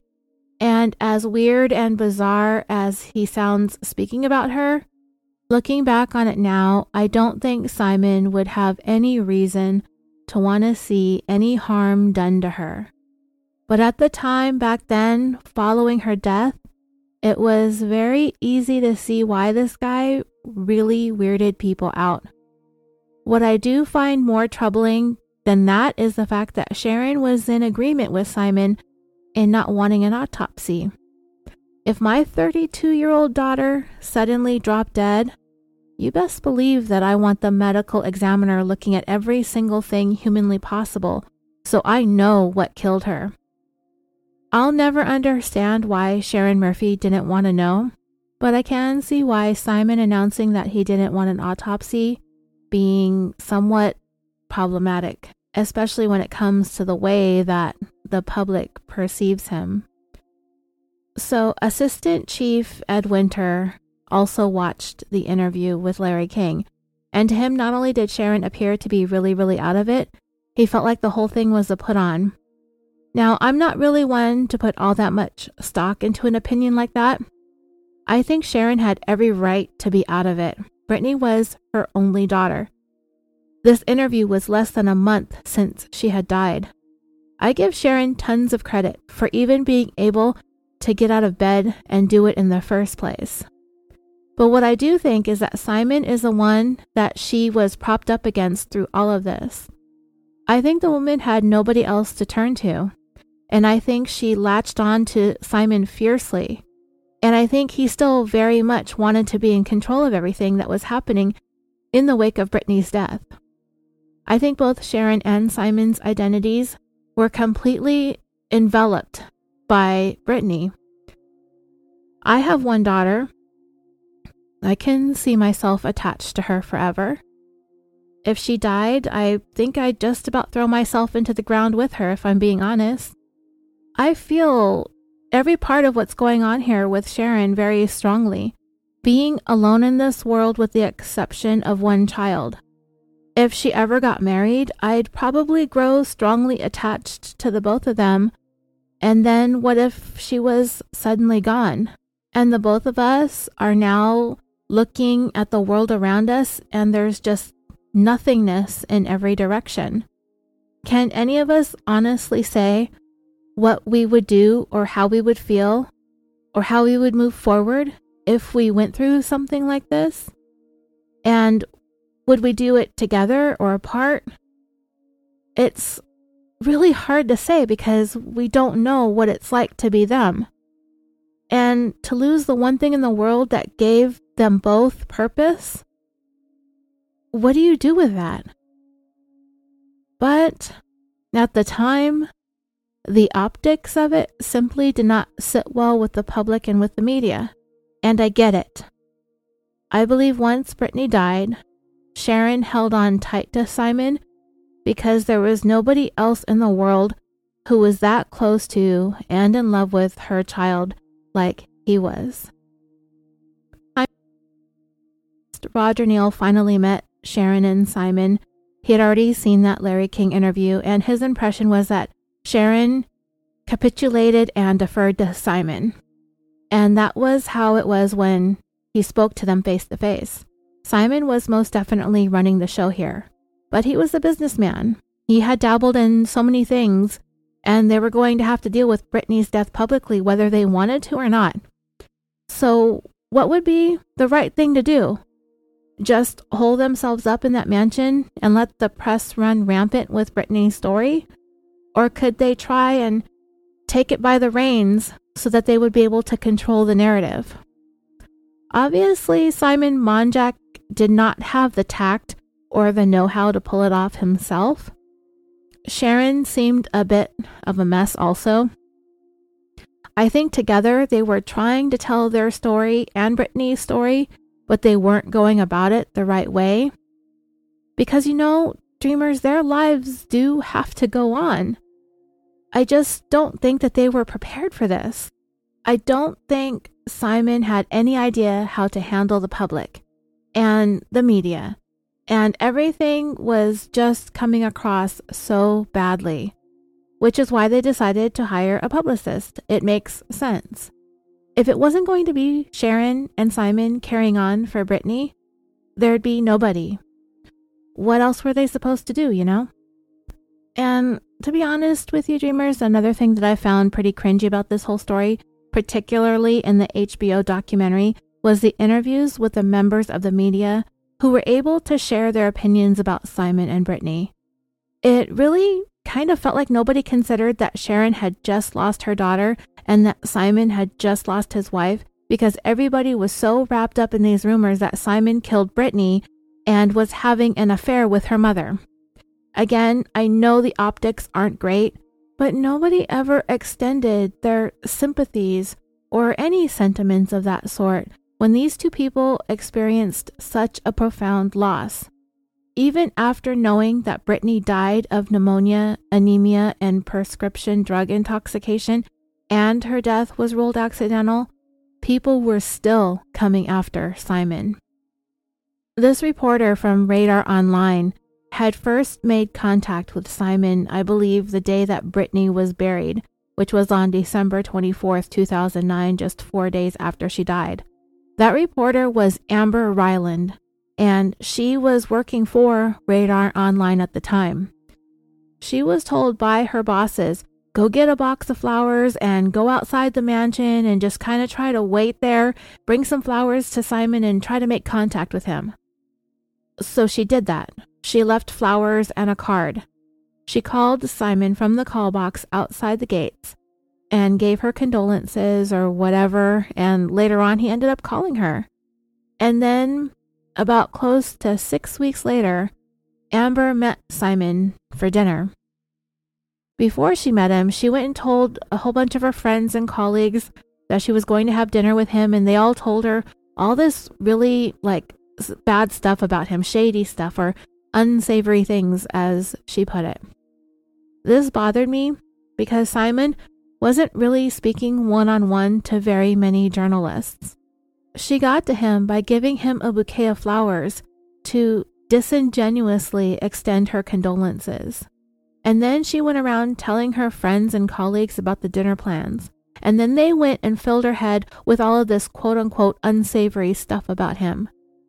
I just kind of think, as a journalist, it may have been better for her to have just gone into the dinner meeting without all of these preconceived notions and then just come away from the meeting with being able to form her own opinions about him and then put that into her story. She even said in her interview that it was her job to befriend Simon. But there is just something about the way she went about it that did not sit well with me. Being the only reporter that Simon ever really sat down with in an intimate setting like that, I think he deserved to be treated fairly, at least, at the very least, for even giving her this opportunity, because he didn't have to do that. Amber described Simon as sweaty and nervous, and she felt really awkward around him about the way he talked about Brittany. She said that he liked taking credit for her successes and her career, that he was the one who made hair and makeup and wardrobe choices for her, and that he had input on the sets that she worked on. She said that Simon made himself the boss of Sharon and Brittany's little family. Because before he came along, it had always and only had ever been the two of them. He came along and then um, in a matter of three years, he was apparently controlling everything and running the show. Simon expressed to Amber that he knew how the public perception of him was and that it was that he wielded all of this power and control over Brittany. But he told her that the fact was is that she was his soulmate and he was hers. That they had this love story that everybody chose to ignore. So after the dinner, several of Amber's friends called her up right away and were like, OMG, you actually went to dinner with that guy. What did you think? Did he have something to do with Brittany's death? And yet, she sat there throughout the whole dinner wondering and contemplating was she seated across from a murderer? Granted, This dinner meeting was several weeks prior to the release of the autopsy report that had the rulings on Brittany's manner and cause of death. But still, did anyone really, really think that Simon murdered Brittany? I think the media liked the way that that headline looked and sounded for the clicks. But when it really comes down to it, the only people's opinions that mattered whether or not Simon murdered Brittany were the police, and they never thought it. So, yeah, that's how this reporter befriended Simon. So then later on in a follow up, Simon invited Amber over to see the house that he shared with Brittany. Yeah, so the reporter who thought that she might be having dinner with a murderer jumped at the chance to go inside his home. Then she noted how many security measures that had been taken at the home, needing a thumbprint to unlock the door and surveillance cameras everywhere. And she was apparently dumbfounded as to why there was so much security there. She even said, like, why? Whoa, what's the deal with all of this? What are you so afraid of?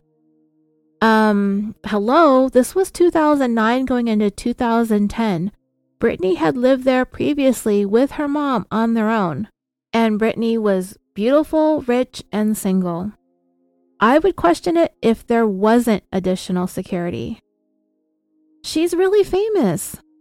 We would think she was crazy if she didn't have cameras and a gated property.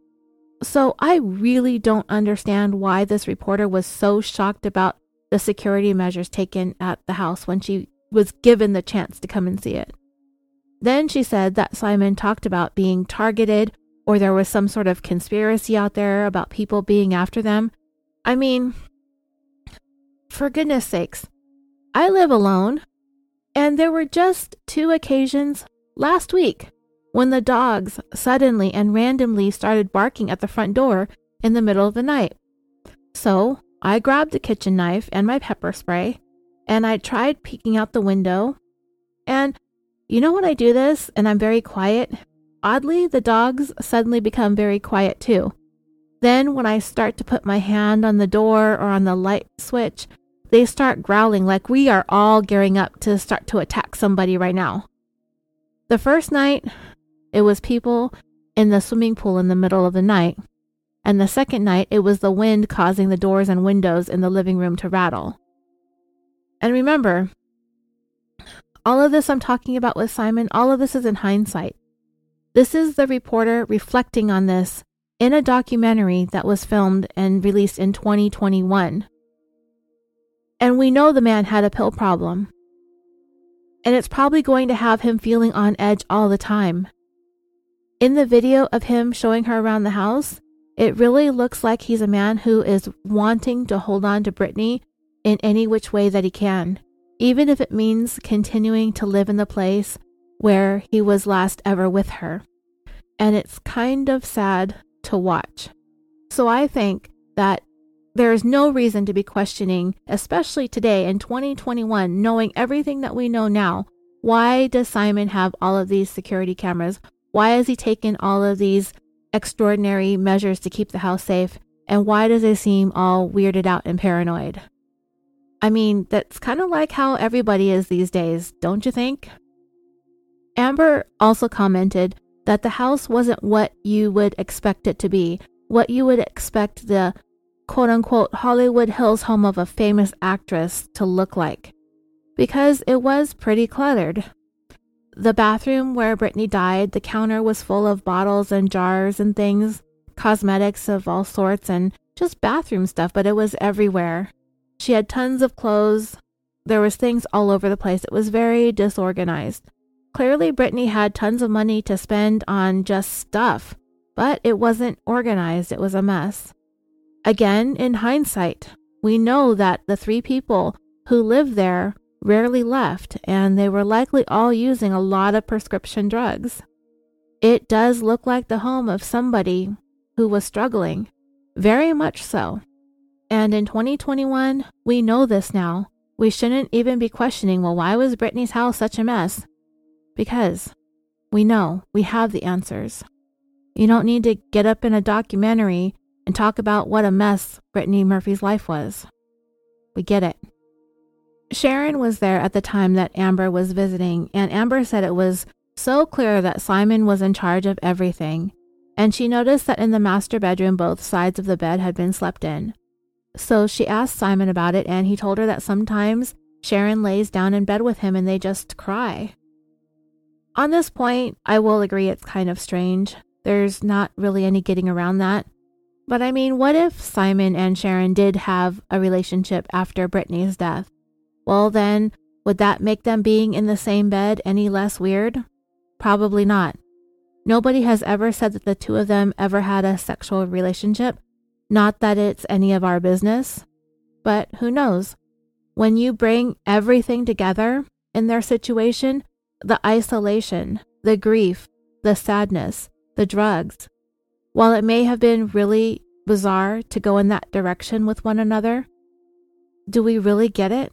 Can we really understand what was going on with these people and why they did what they did? In their defense, I mean, they're alone in that house. But Brittany died just about right there. The two of them are probably taking a lot of pills to numb themselves, to get rid of the pain and the sadness. And you just have to lay down, and you barely have it in you to even breathe, much less want to drag yourself out of the bed. I can see just collapsing right there in the bedroom and drifting in and out of sleep. That is a tough one to look past, though, but it still doesn't make Simon Monjack a killer. And according to their publicist, Roger Neal, there was never anything between Sharon and Simon beyond a mother in law son in law relationship, and he called it absurd for anyone to say any different. He said that Sharon was a woman who was absolutely terrified, distraught, heartbroken, and grief stricken and she was never really even allowed the chance to truly grieve because of the media. According to Roger, there was no way that Sharon was finding comfort in an inappropriate relationship with Simon. So there you have it from a gentleman who actually knows them. In the interview with Larry King, he asked Sharon and Simon if they were concerned that the toxicology report on Brittany would come back to reveal that she had prescription medications in her system and if it was possible if she overdosed. They both said in unison no. Well, it turned out that the day of Brittany's death, investigators who were at the home looked for prescription medications, and what they found was pretty shocking. On Simon's side of the bed in his nightstand, he had 90 prescription bottles that were under a variety of names. Brittany had a number of prescription bottles in her name on her side of the bed, but also under an alias that she seemed to have used in order to obtain more prescriptions from different doctors or to try and hide her identity. And among the drugs were many strong drugs that are usually prescribed for things like depression, anxiety, and various types of painkillers, and many of them are considered to be habit forming.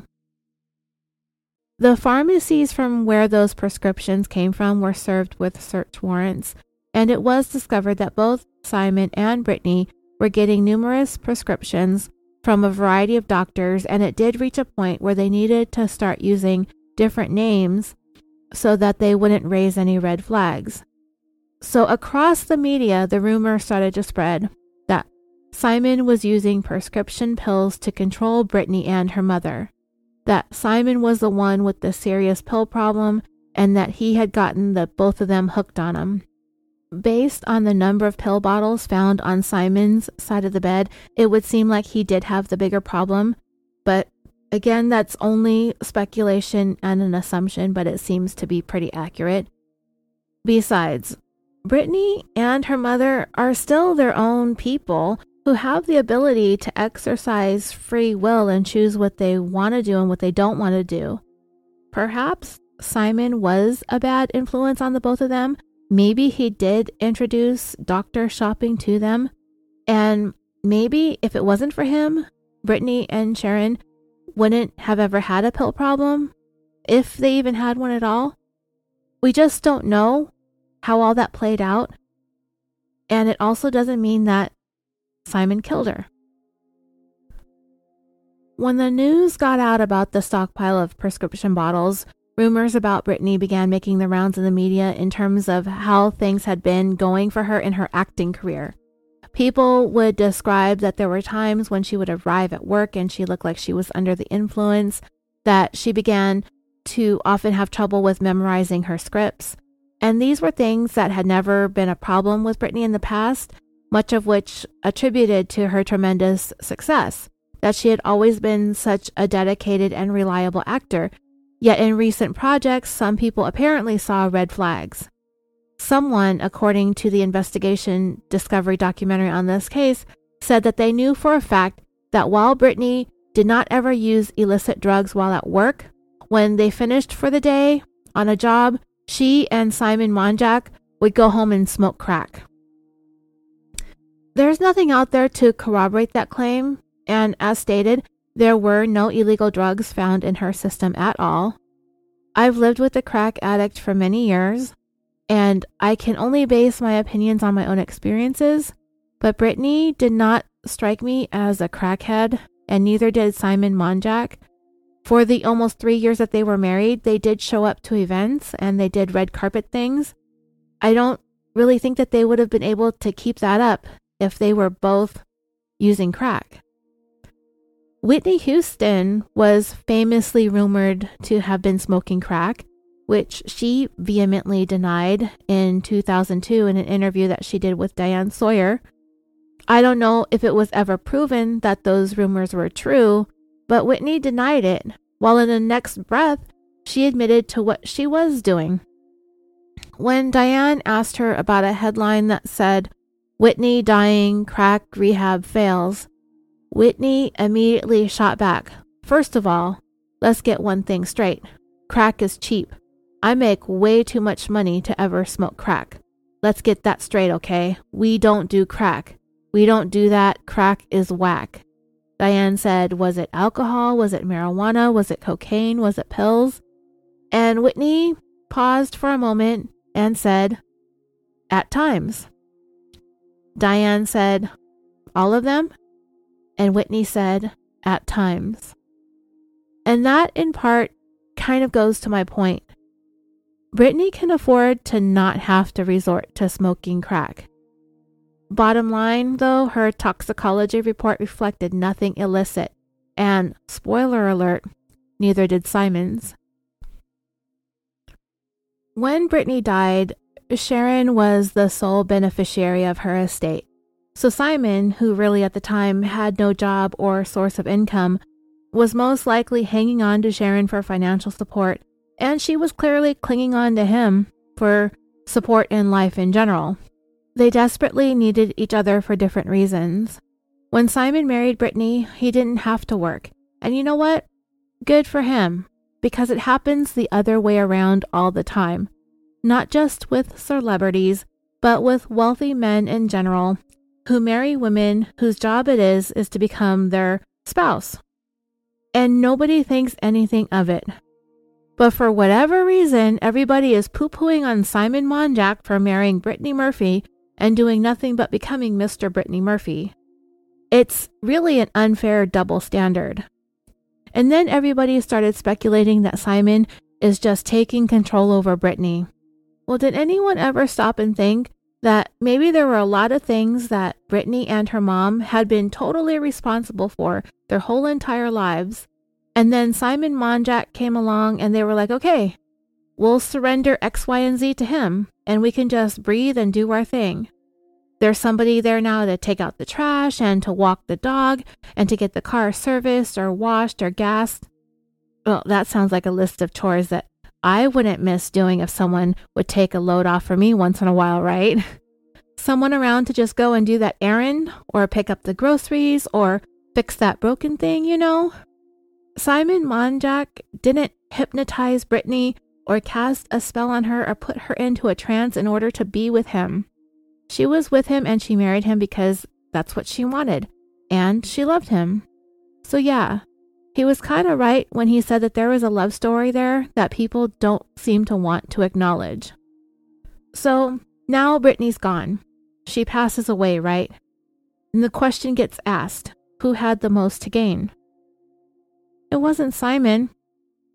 In fact, he had the most to lose in the event of her death. Maybe he went and cast his magic spells on Sharon and put her in a trance so he would be able to continue to pillage and plunder all of Brittany's riches after her death? Is that what people want to say now? But the fact is, Sharon is the one that got everything. And Simon had to do something for work. So he announced on Larry King that he was going to start the Brittany Murphy Foundation. The plan was to hold a memorial and to charge people to attend it, and it would all go towards this foundation that was dedicated to the arts education for children. And everybody turned their noses up at it. They called it a tasteless cash grab. Even that former journalist from People magazine that I mentioned earlier, Sarah Hamill, she said in the HBO documentary that Simon was going to charge people to come to this memorial that he was having and it was tacky and money grubbing. She said, quote, the world could see that this man was now trying to profit off of his wife's death in a really bizarre way. This coming from a former People magazine reporter, a magazine that lives and breathes off of celebrity lives and their deaths. The irony in passing that kind of judgment onto Simon is not lost on me.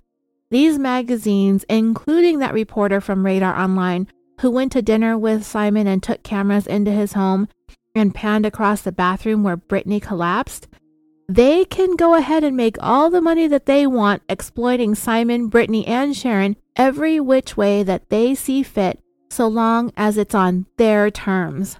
But when Simon makes his very first move at earning a living, they're the first ones to jump all over him and accuse him of exploiting Brittany. How much money have all of these journalists and magazines and online gossip sites have made over the years off of Brittany Murphy? And how much of it did they ever give to Brittany or to her mother or to Simon? Yet the media backlashed on him so hard for the foundation that within a day or two, the whole thing vanished. The media, these journalists, sitting here some 13 years after the fact that can actually have the nerve to get on camera and continue to trash the guy for trying to pick up the pieces of his life in the wake of Brittany's death while still continuing to profit off of this story is just a tiny example of the hypocrisy here at play. They have People magazine or Radar Online backing them up so it's okay for them to exploit Brittany Murphy and to exploit Simon Monjack and Sharon for that matter as well. But Simon starts a foundation and he's the sleazeball. The guy was never going to win over the media. Every time he tried, it backfired. And all the media did was take everything that he was willing to share with them and use it against him to ensure that he never would be able to. And then, wow, in the documentary, there was a clip from one of those makeup artists slash vloggers who said that Simon Monjack was a scammer, and anybody who goes from being with Ashton Kutcher to Simon Monjack, that you're gonna have questions. As you may know, Brittany and Ashton dated in 2003 after they met on the set of their movie Just Married.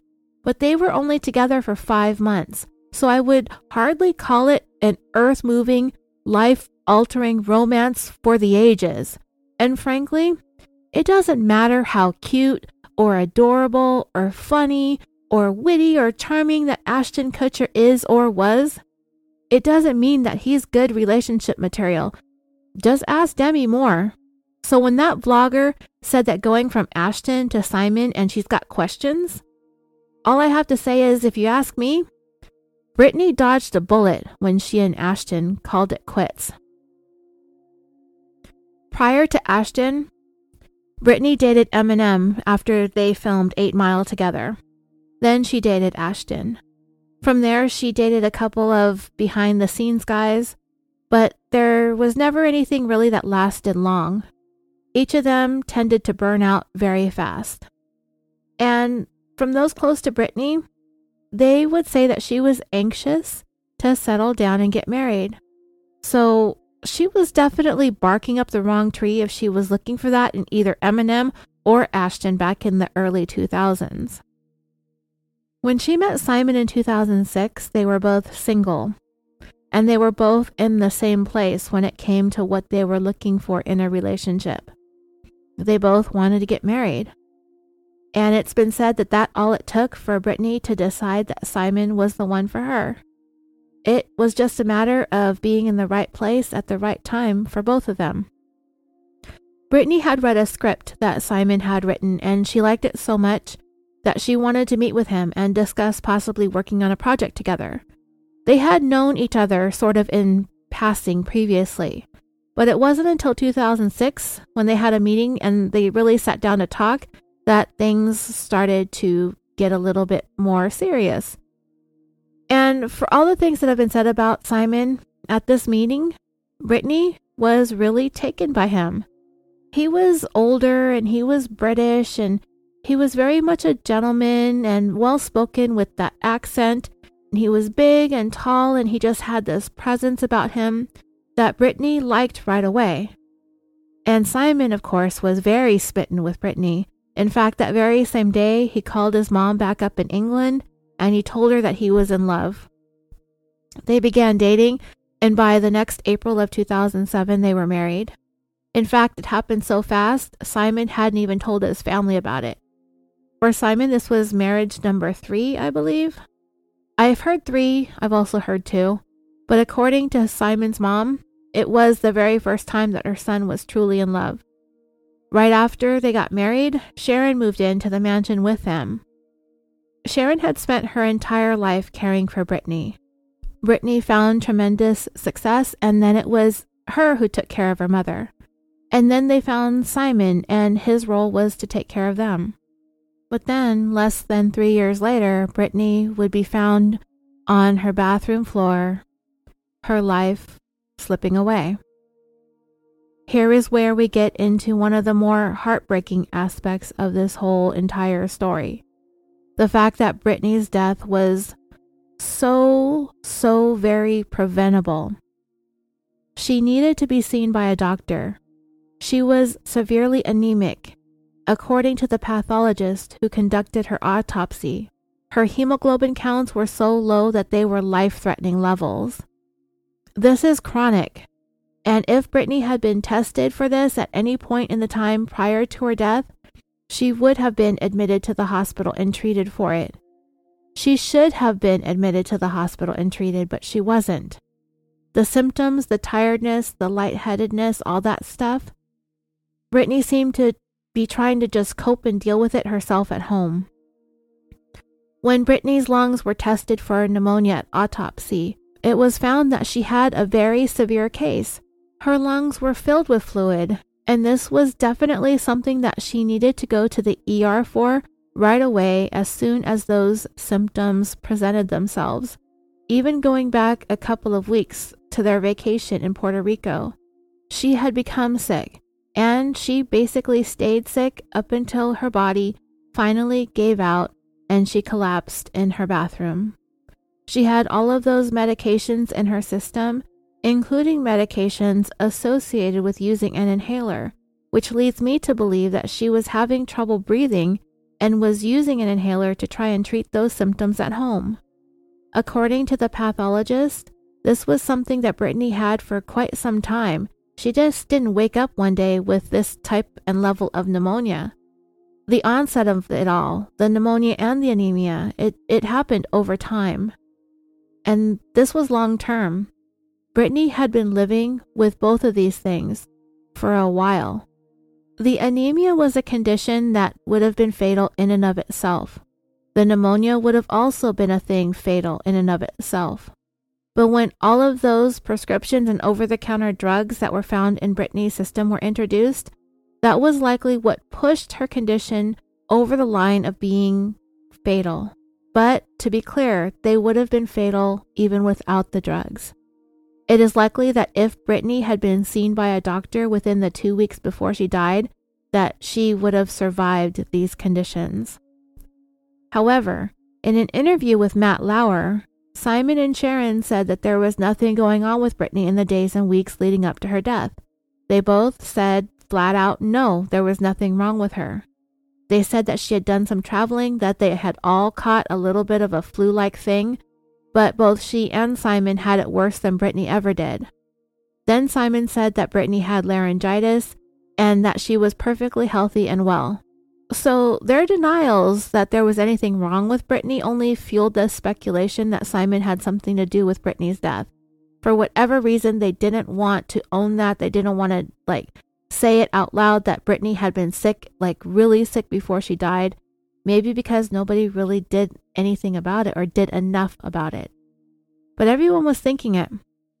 Simon had to have done something to Brittany because a 32 year old woman doesn't just drop dead of pneumonia. And they just couldn't get past this notion that Simon Monjack was this big creeper guy that had complete control over Brittany's life until he must have caused her death.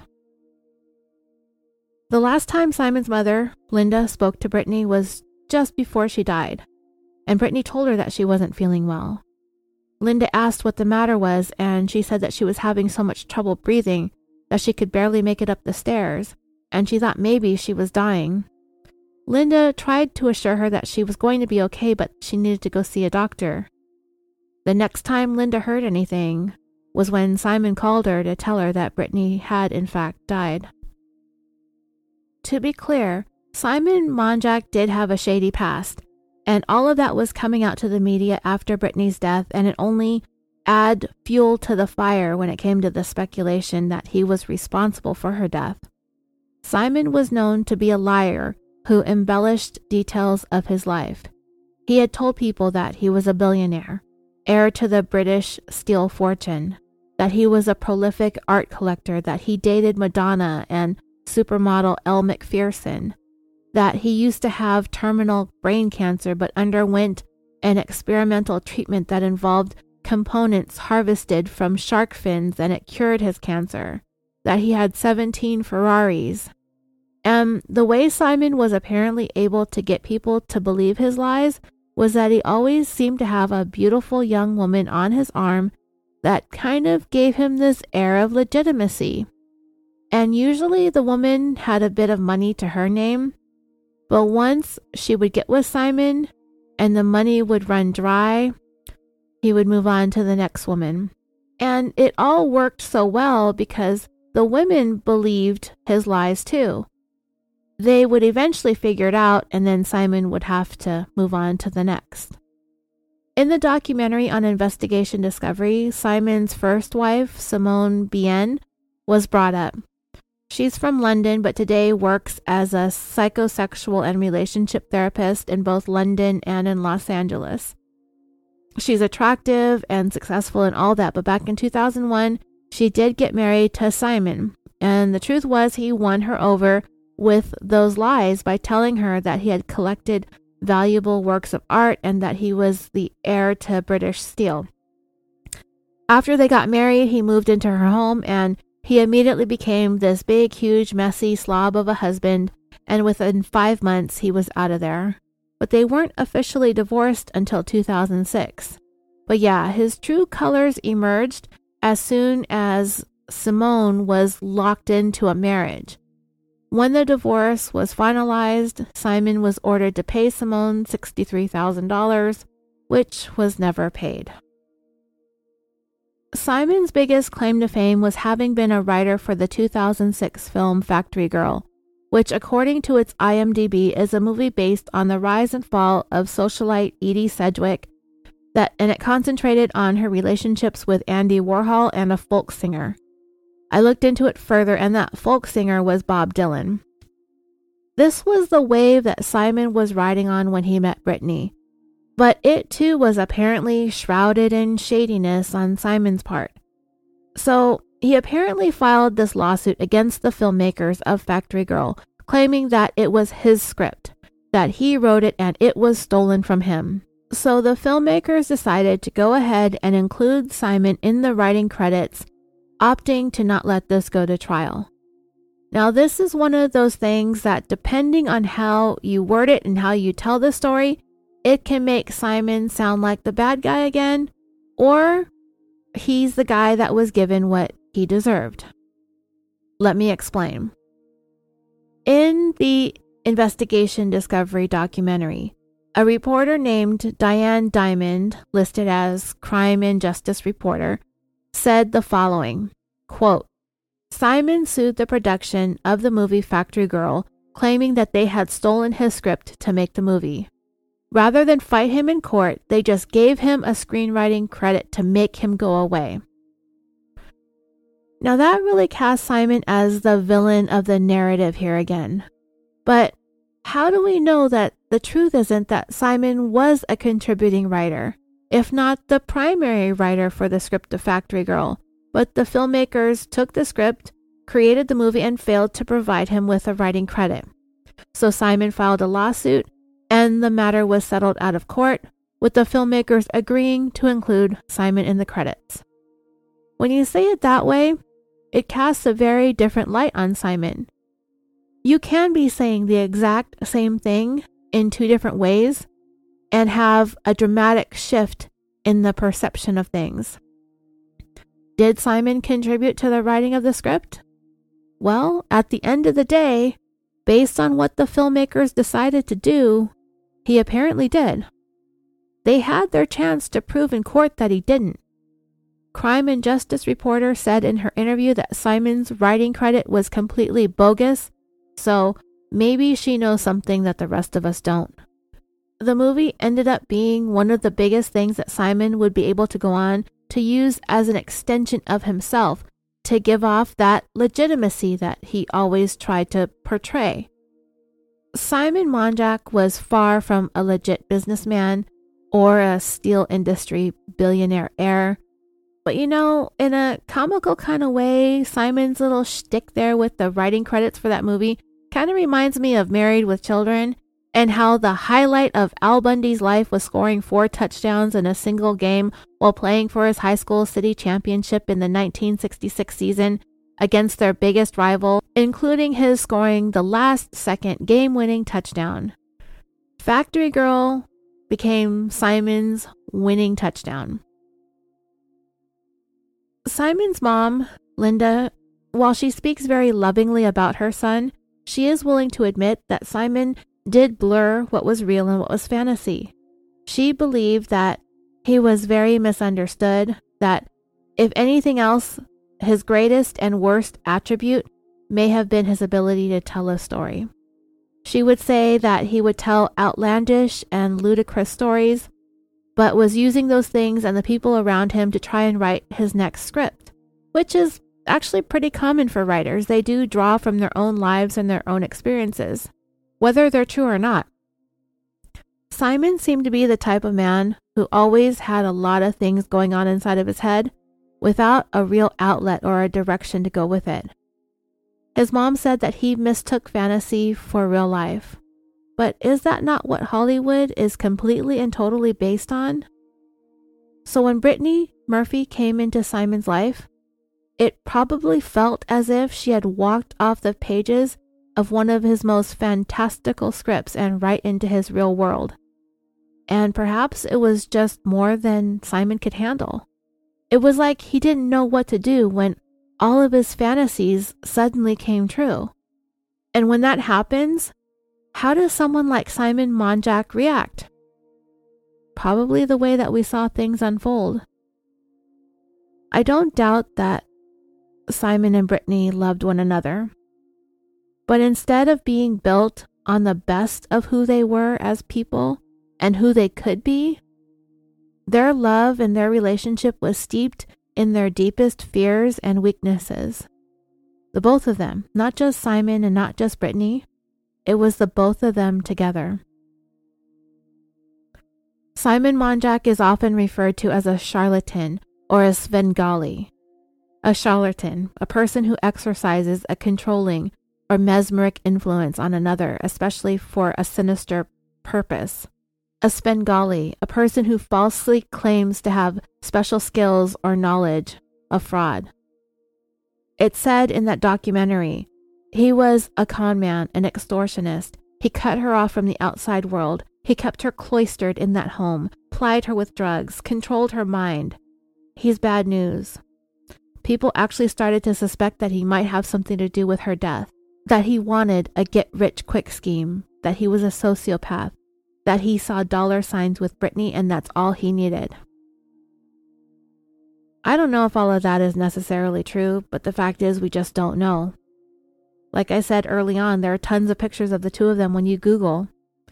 They were only together for three years, and there are tons of pictures of them, her looking as glamorous as ever. That isn't really cutting her off from the outside world.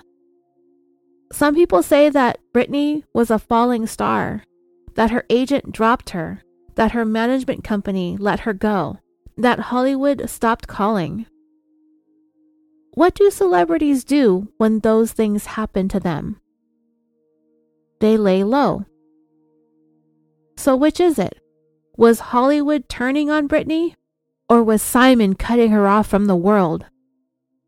If she was losing stock as a leading lady in Hollywood for whatever reason, and did what almost every other actor does when that happens, which is to retreat, then it would be so easy for the media to take that and spin it into the headline that Simon Monjack is cutting Brittany off from the world. The press and the media relentlessly attacked Brittany Murphy for years, long before Simon Monjack was ever in the picture. They picked her apart from her looks to her weight to who she was dating when she started dating Ashton Kutcher, he went on Howard Stern, and you can hear it in the documentary.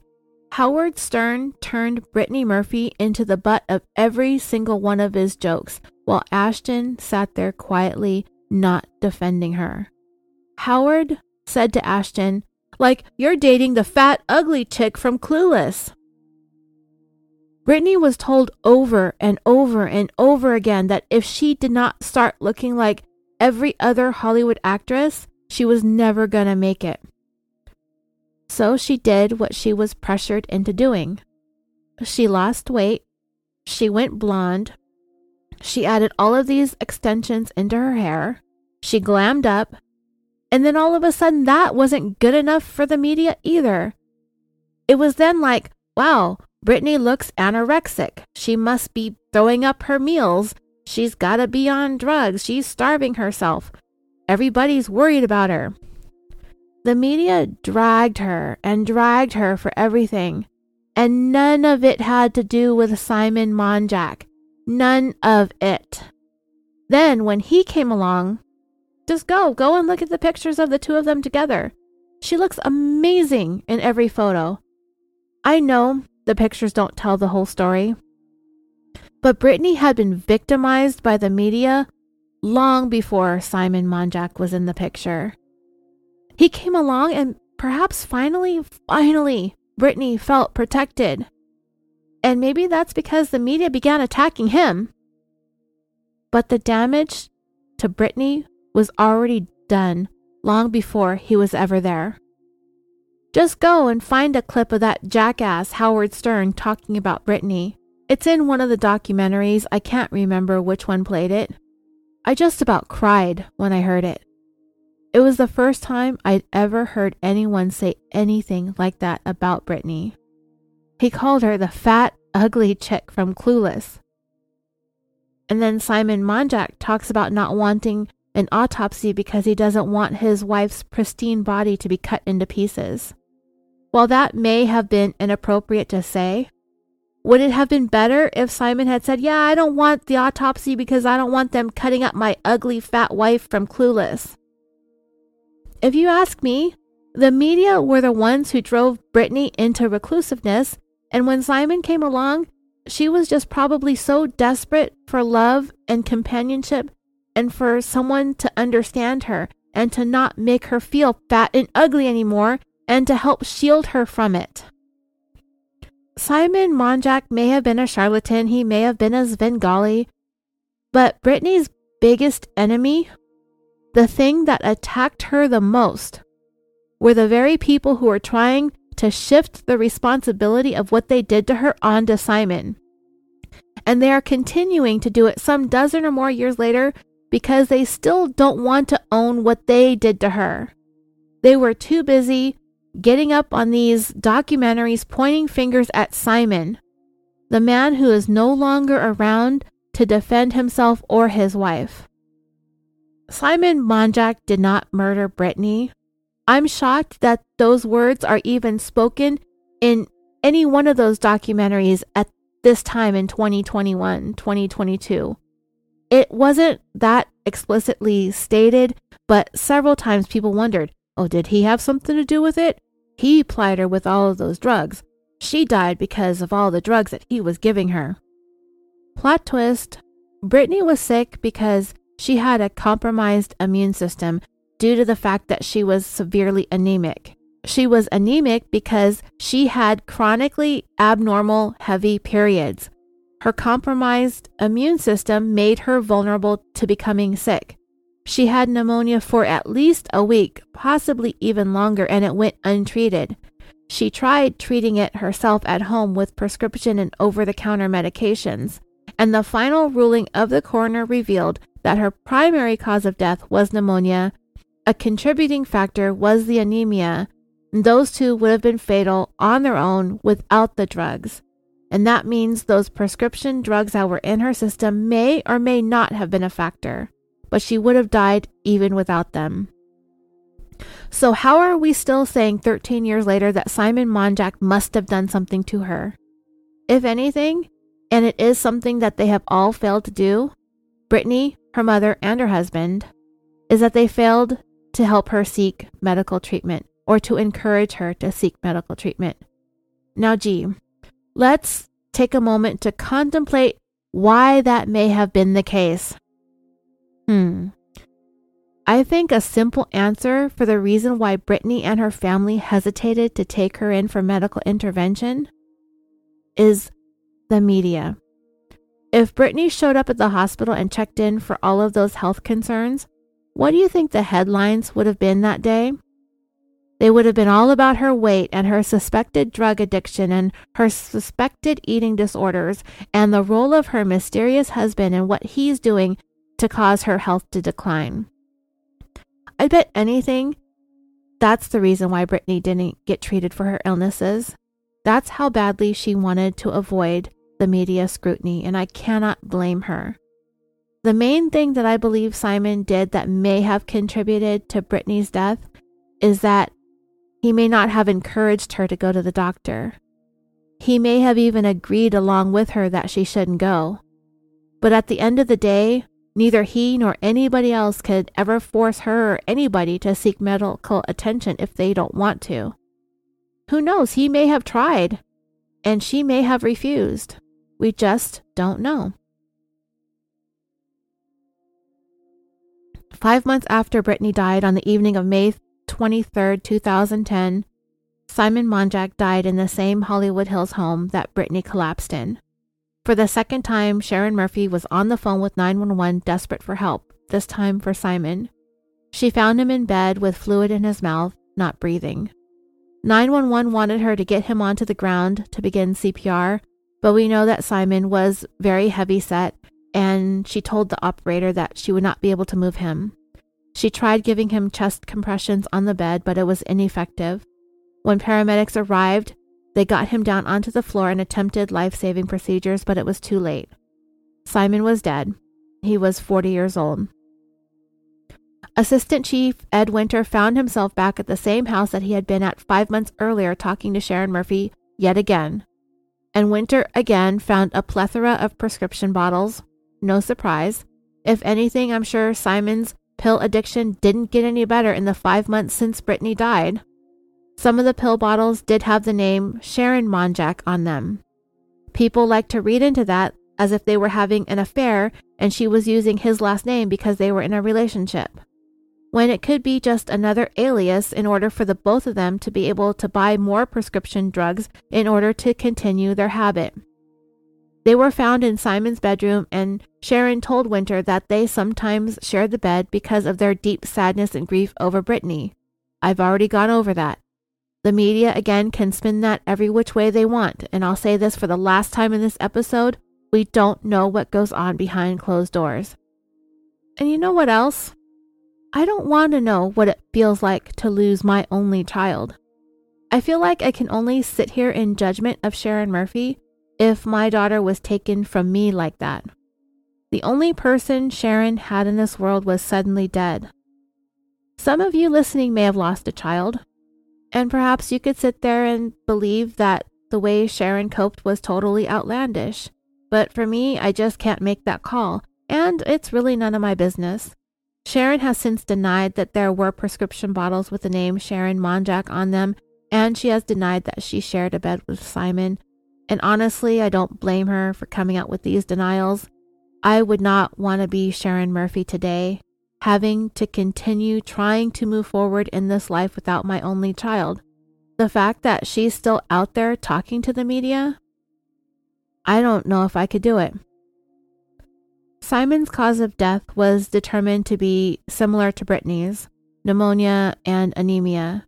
He did have a number of prescriptions and over the counter drugs in his system, including Celexa, Cymbalta, Trazodone, Valium, Lorazepam, Vicodin, Lyrica, Propranolol, and Tylenol and all of them were either at therapeutic or subtherapeutic levels, and they did not contribute to his death. His manner of death was natural. This may be the most unpopular opinion in the world, me rambling into this microphone, standing up for Simon and standing up for Brittany's marriage to him. But do you really listen to this show for the popular opinions? Because when you strip it all away, my opinions really don't matter. The facts are the facts, and those won't ever change. Brittany Murphy died because of a failure for her to seek medical treatment for two fatal conditions that she had. As much as people want to believe it's Simon's fault that she died because of the drugs or the failure to get her to a doctor, I think a very valid argument can be made to place the blame squarely on the media. Brittany shot to stardom following her 1995 breakout role in Clueless. Even though she wasn't the star of the show, she was the star of the show. So, for the next decade, Brittany was endlessly hounded, criticized, scrutinized, targeted, followed, picked on, and bullied by the media. She put up with it for 10 years. She tried fitting into the Hollywood mold, and it still wasn't enough to get the media off her back. The media is the one who drove her weight down, not Simon. If Brittany turned to drugs or drinking to cope, the media probably had a hand in that as well. If Brittany retreated to the privacy and the seclusion of her home, that was probably the media's fault too. And it had been going on years before Simon was ever around. And I believe that when Simon did come along, that both he and Brittany were at the weakest points in their lives. They were both seeking protection from their own demons. Brittany was running from the media and the scrutiny, people like Howard Stern telling the world that she's the fat, ugly chick from Clueless. That's what the world had to say to Brittany. And that happened in 2003 while she was dating one of Hollywood's most eligible bachelors in Ashton Kutcher. That was after she had gotten thin and blonde. Yet Howard Stern is still out there calling her the fat, ugly chick. That's how Brittany was treated. Can you really blame her for running and hiding behind the gates of her home? It's probably a very desperate and lonely place to be. All she had in the world was her mother. And their relationship had already reached a turning point where it was Brittany taking care of her. They had nobody else. She had no brothers or sisters or father in her life. It was just them. I feel that very deeply. In my heart and soul, it feels very, very familiar. Except I have a kid. Brittany didn't. She desperately wanted to be loved and cared for and protected, because her mother was no longer that person in her life since Brittany had become the caregiver and the protector. So along comes Simon, who I think was in an equally vulnerable place in his life, too. He may not have been the greatest guy in the world. He had some shady dealings in his background. He wanted to marry up, and he was able to use his Englishman charm to get there. He lied about who he was and what he had with women that he was with in the past. But when it came time to put his money where his mouth was, and he wasn't able to deliver, they dumped him. But when he found Brittany, she was rich. He didn't have to pretend anymore. His charm was enough to win her over. She was very smitten with him and his Britishy ways. Simon Monjack did not have to bring millions of dollars to the table because Brittany already had that. What he did bring was love and companionship and protection, everything that Brittany had been looking for. I said it earlier the two of them came together because of their weaknesses, not because of their strengths. I think they filled a need for one another that they were unable to get from anyone anywhere else. And when you bring two very weak people together, it's probably not going to end well. And it didn't. Both Simon and Brittany eerily died of the same causes pneumonia and anemia. The media and the public opinion was that Simon failed to get Brittany help. But who's to say it wasn't the other way around, too? Simon was sick. He was anemic. He clearly had a really bad prescription pill problem. Why didn't Brittany demand that he seek medical attention? It may be as simple as he didn't want to.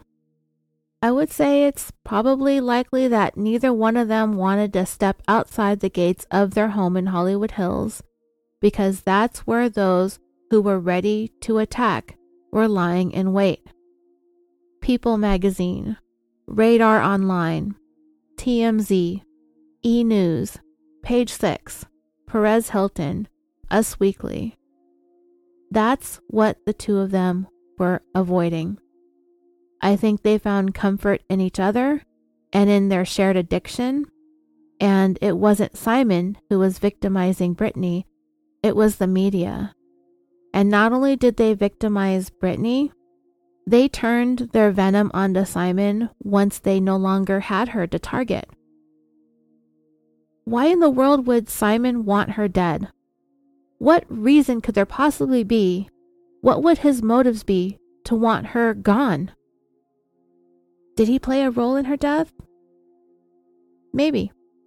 I do think that Simon was just as weak as Brittany was, and she really needed somebody much stronger than him to fill her void. But you know what? So did he. Because once she was gone, Simon was set on a path towards his own untimely death. I think both he and Brittany's mom then turned to each other when they lost her. And it just played out so awkwardly because of the media. But the two of them still needed to try and survive. Simon needed the home and the money that all went to Sharon, and Sharon just needed somebody to help her figure out how to go on without her child. And it's as simple as that.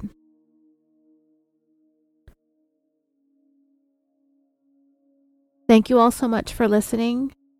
Don't forget to join the Facebook group. Follow me everywhere on social media.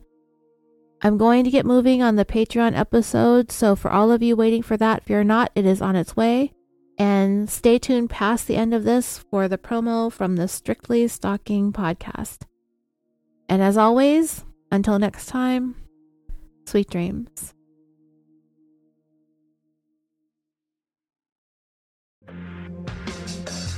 Guys, I'm Jamie Beebe. And I'm Jake Deptula.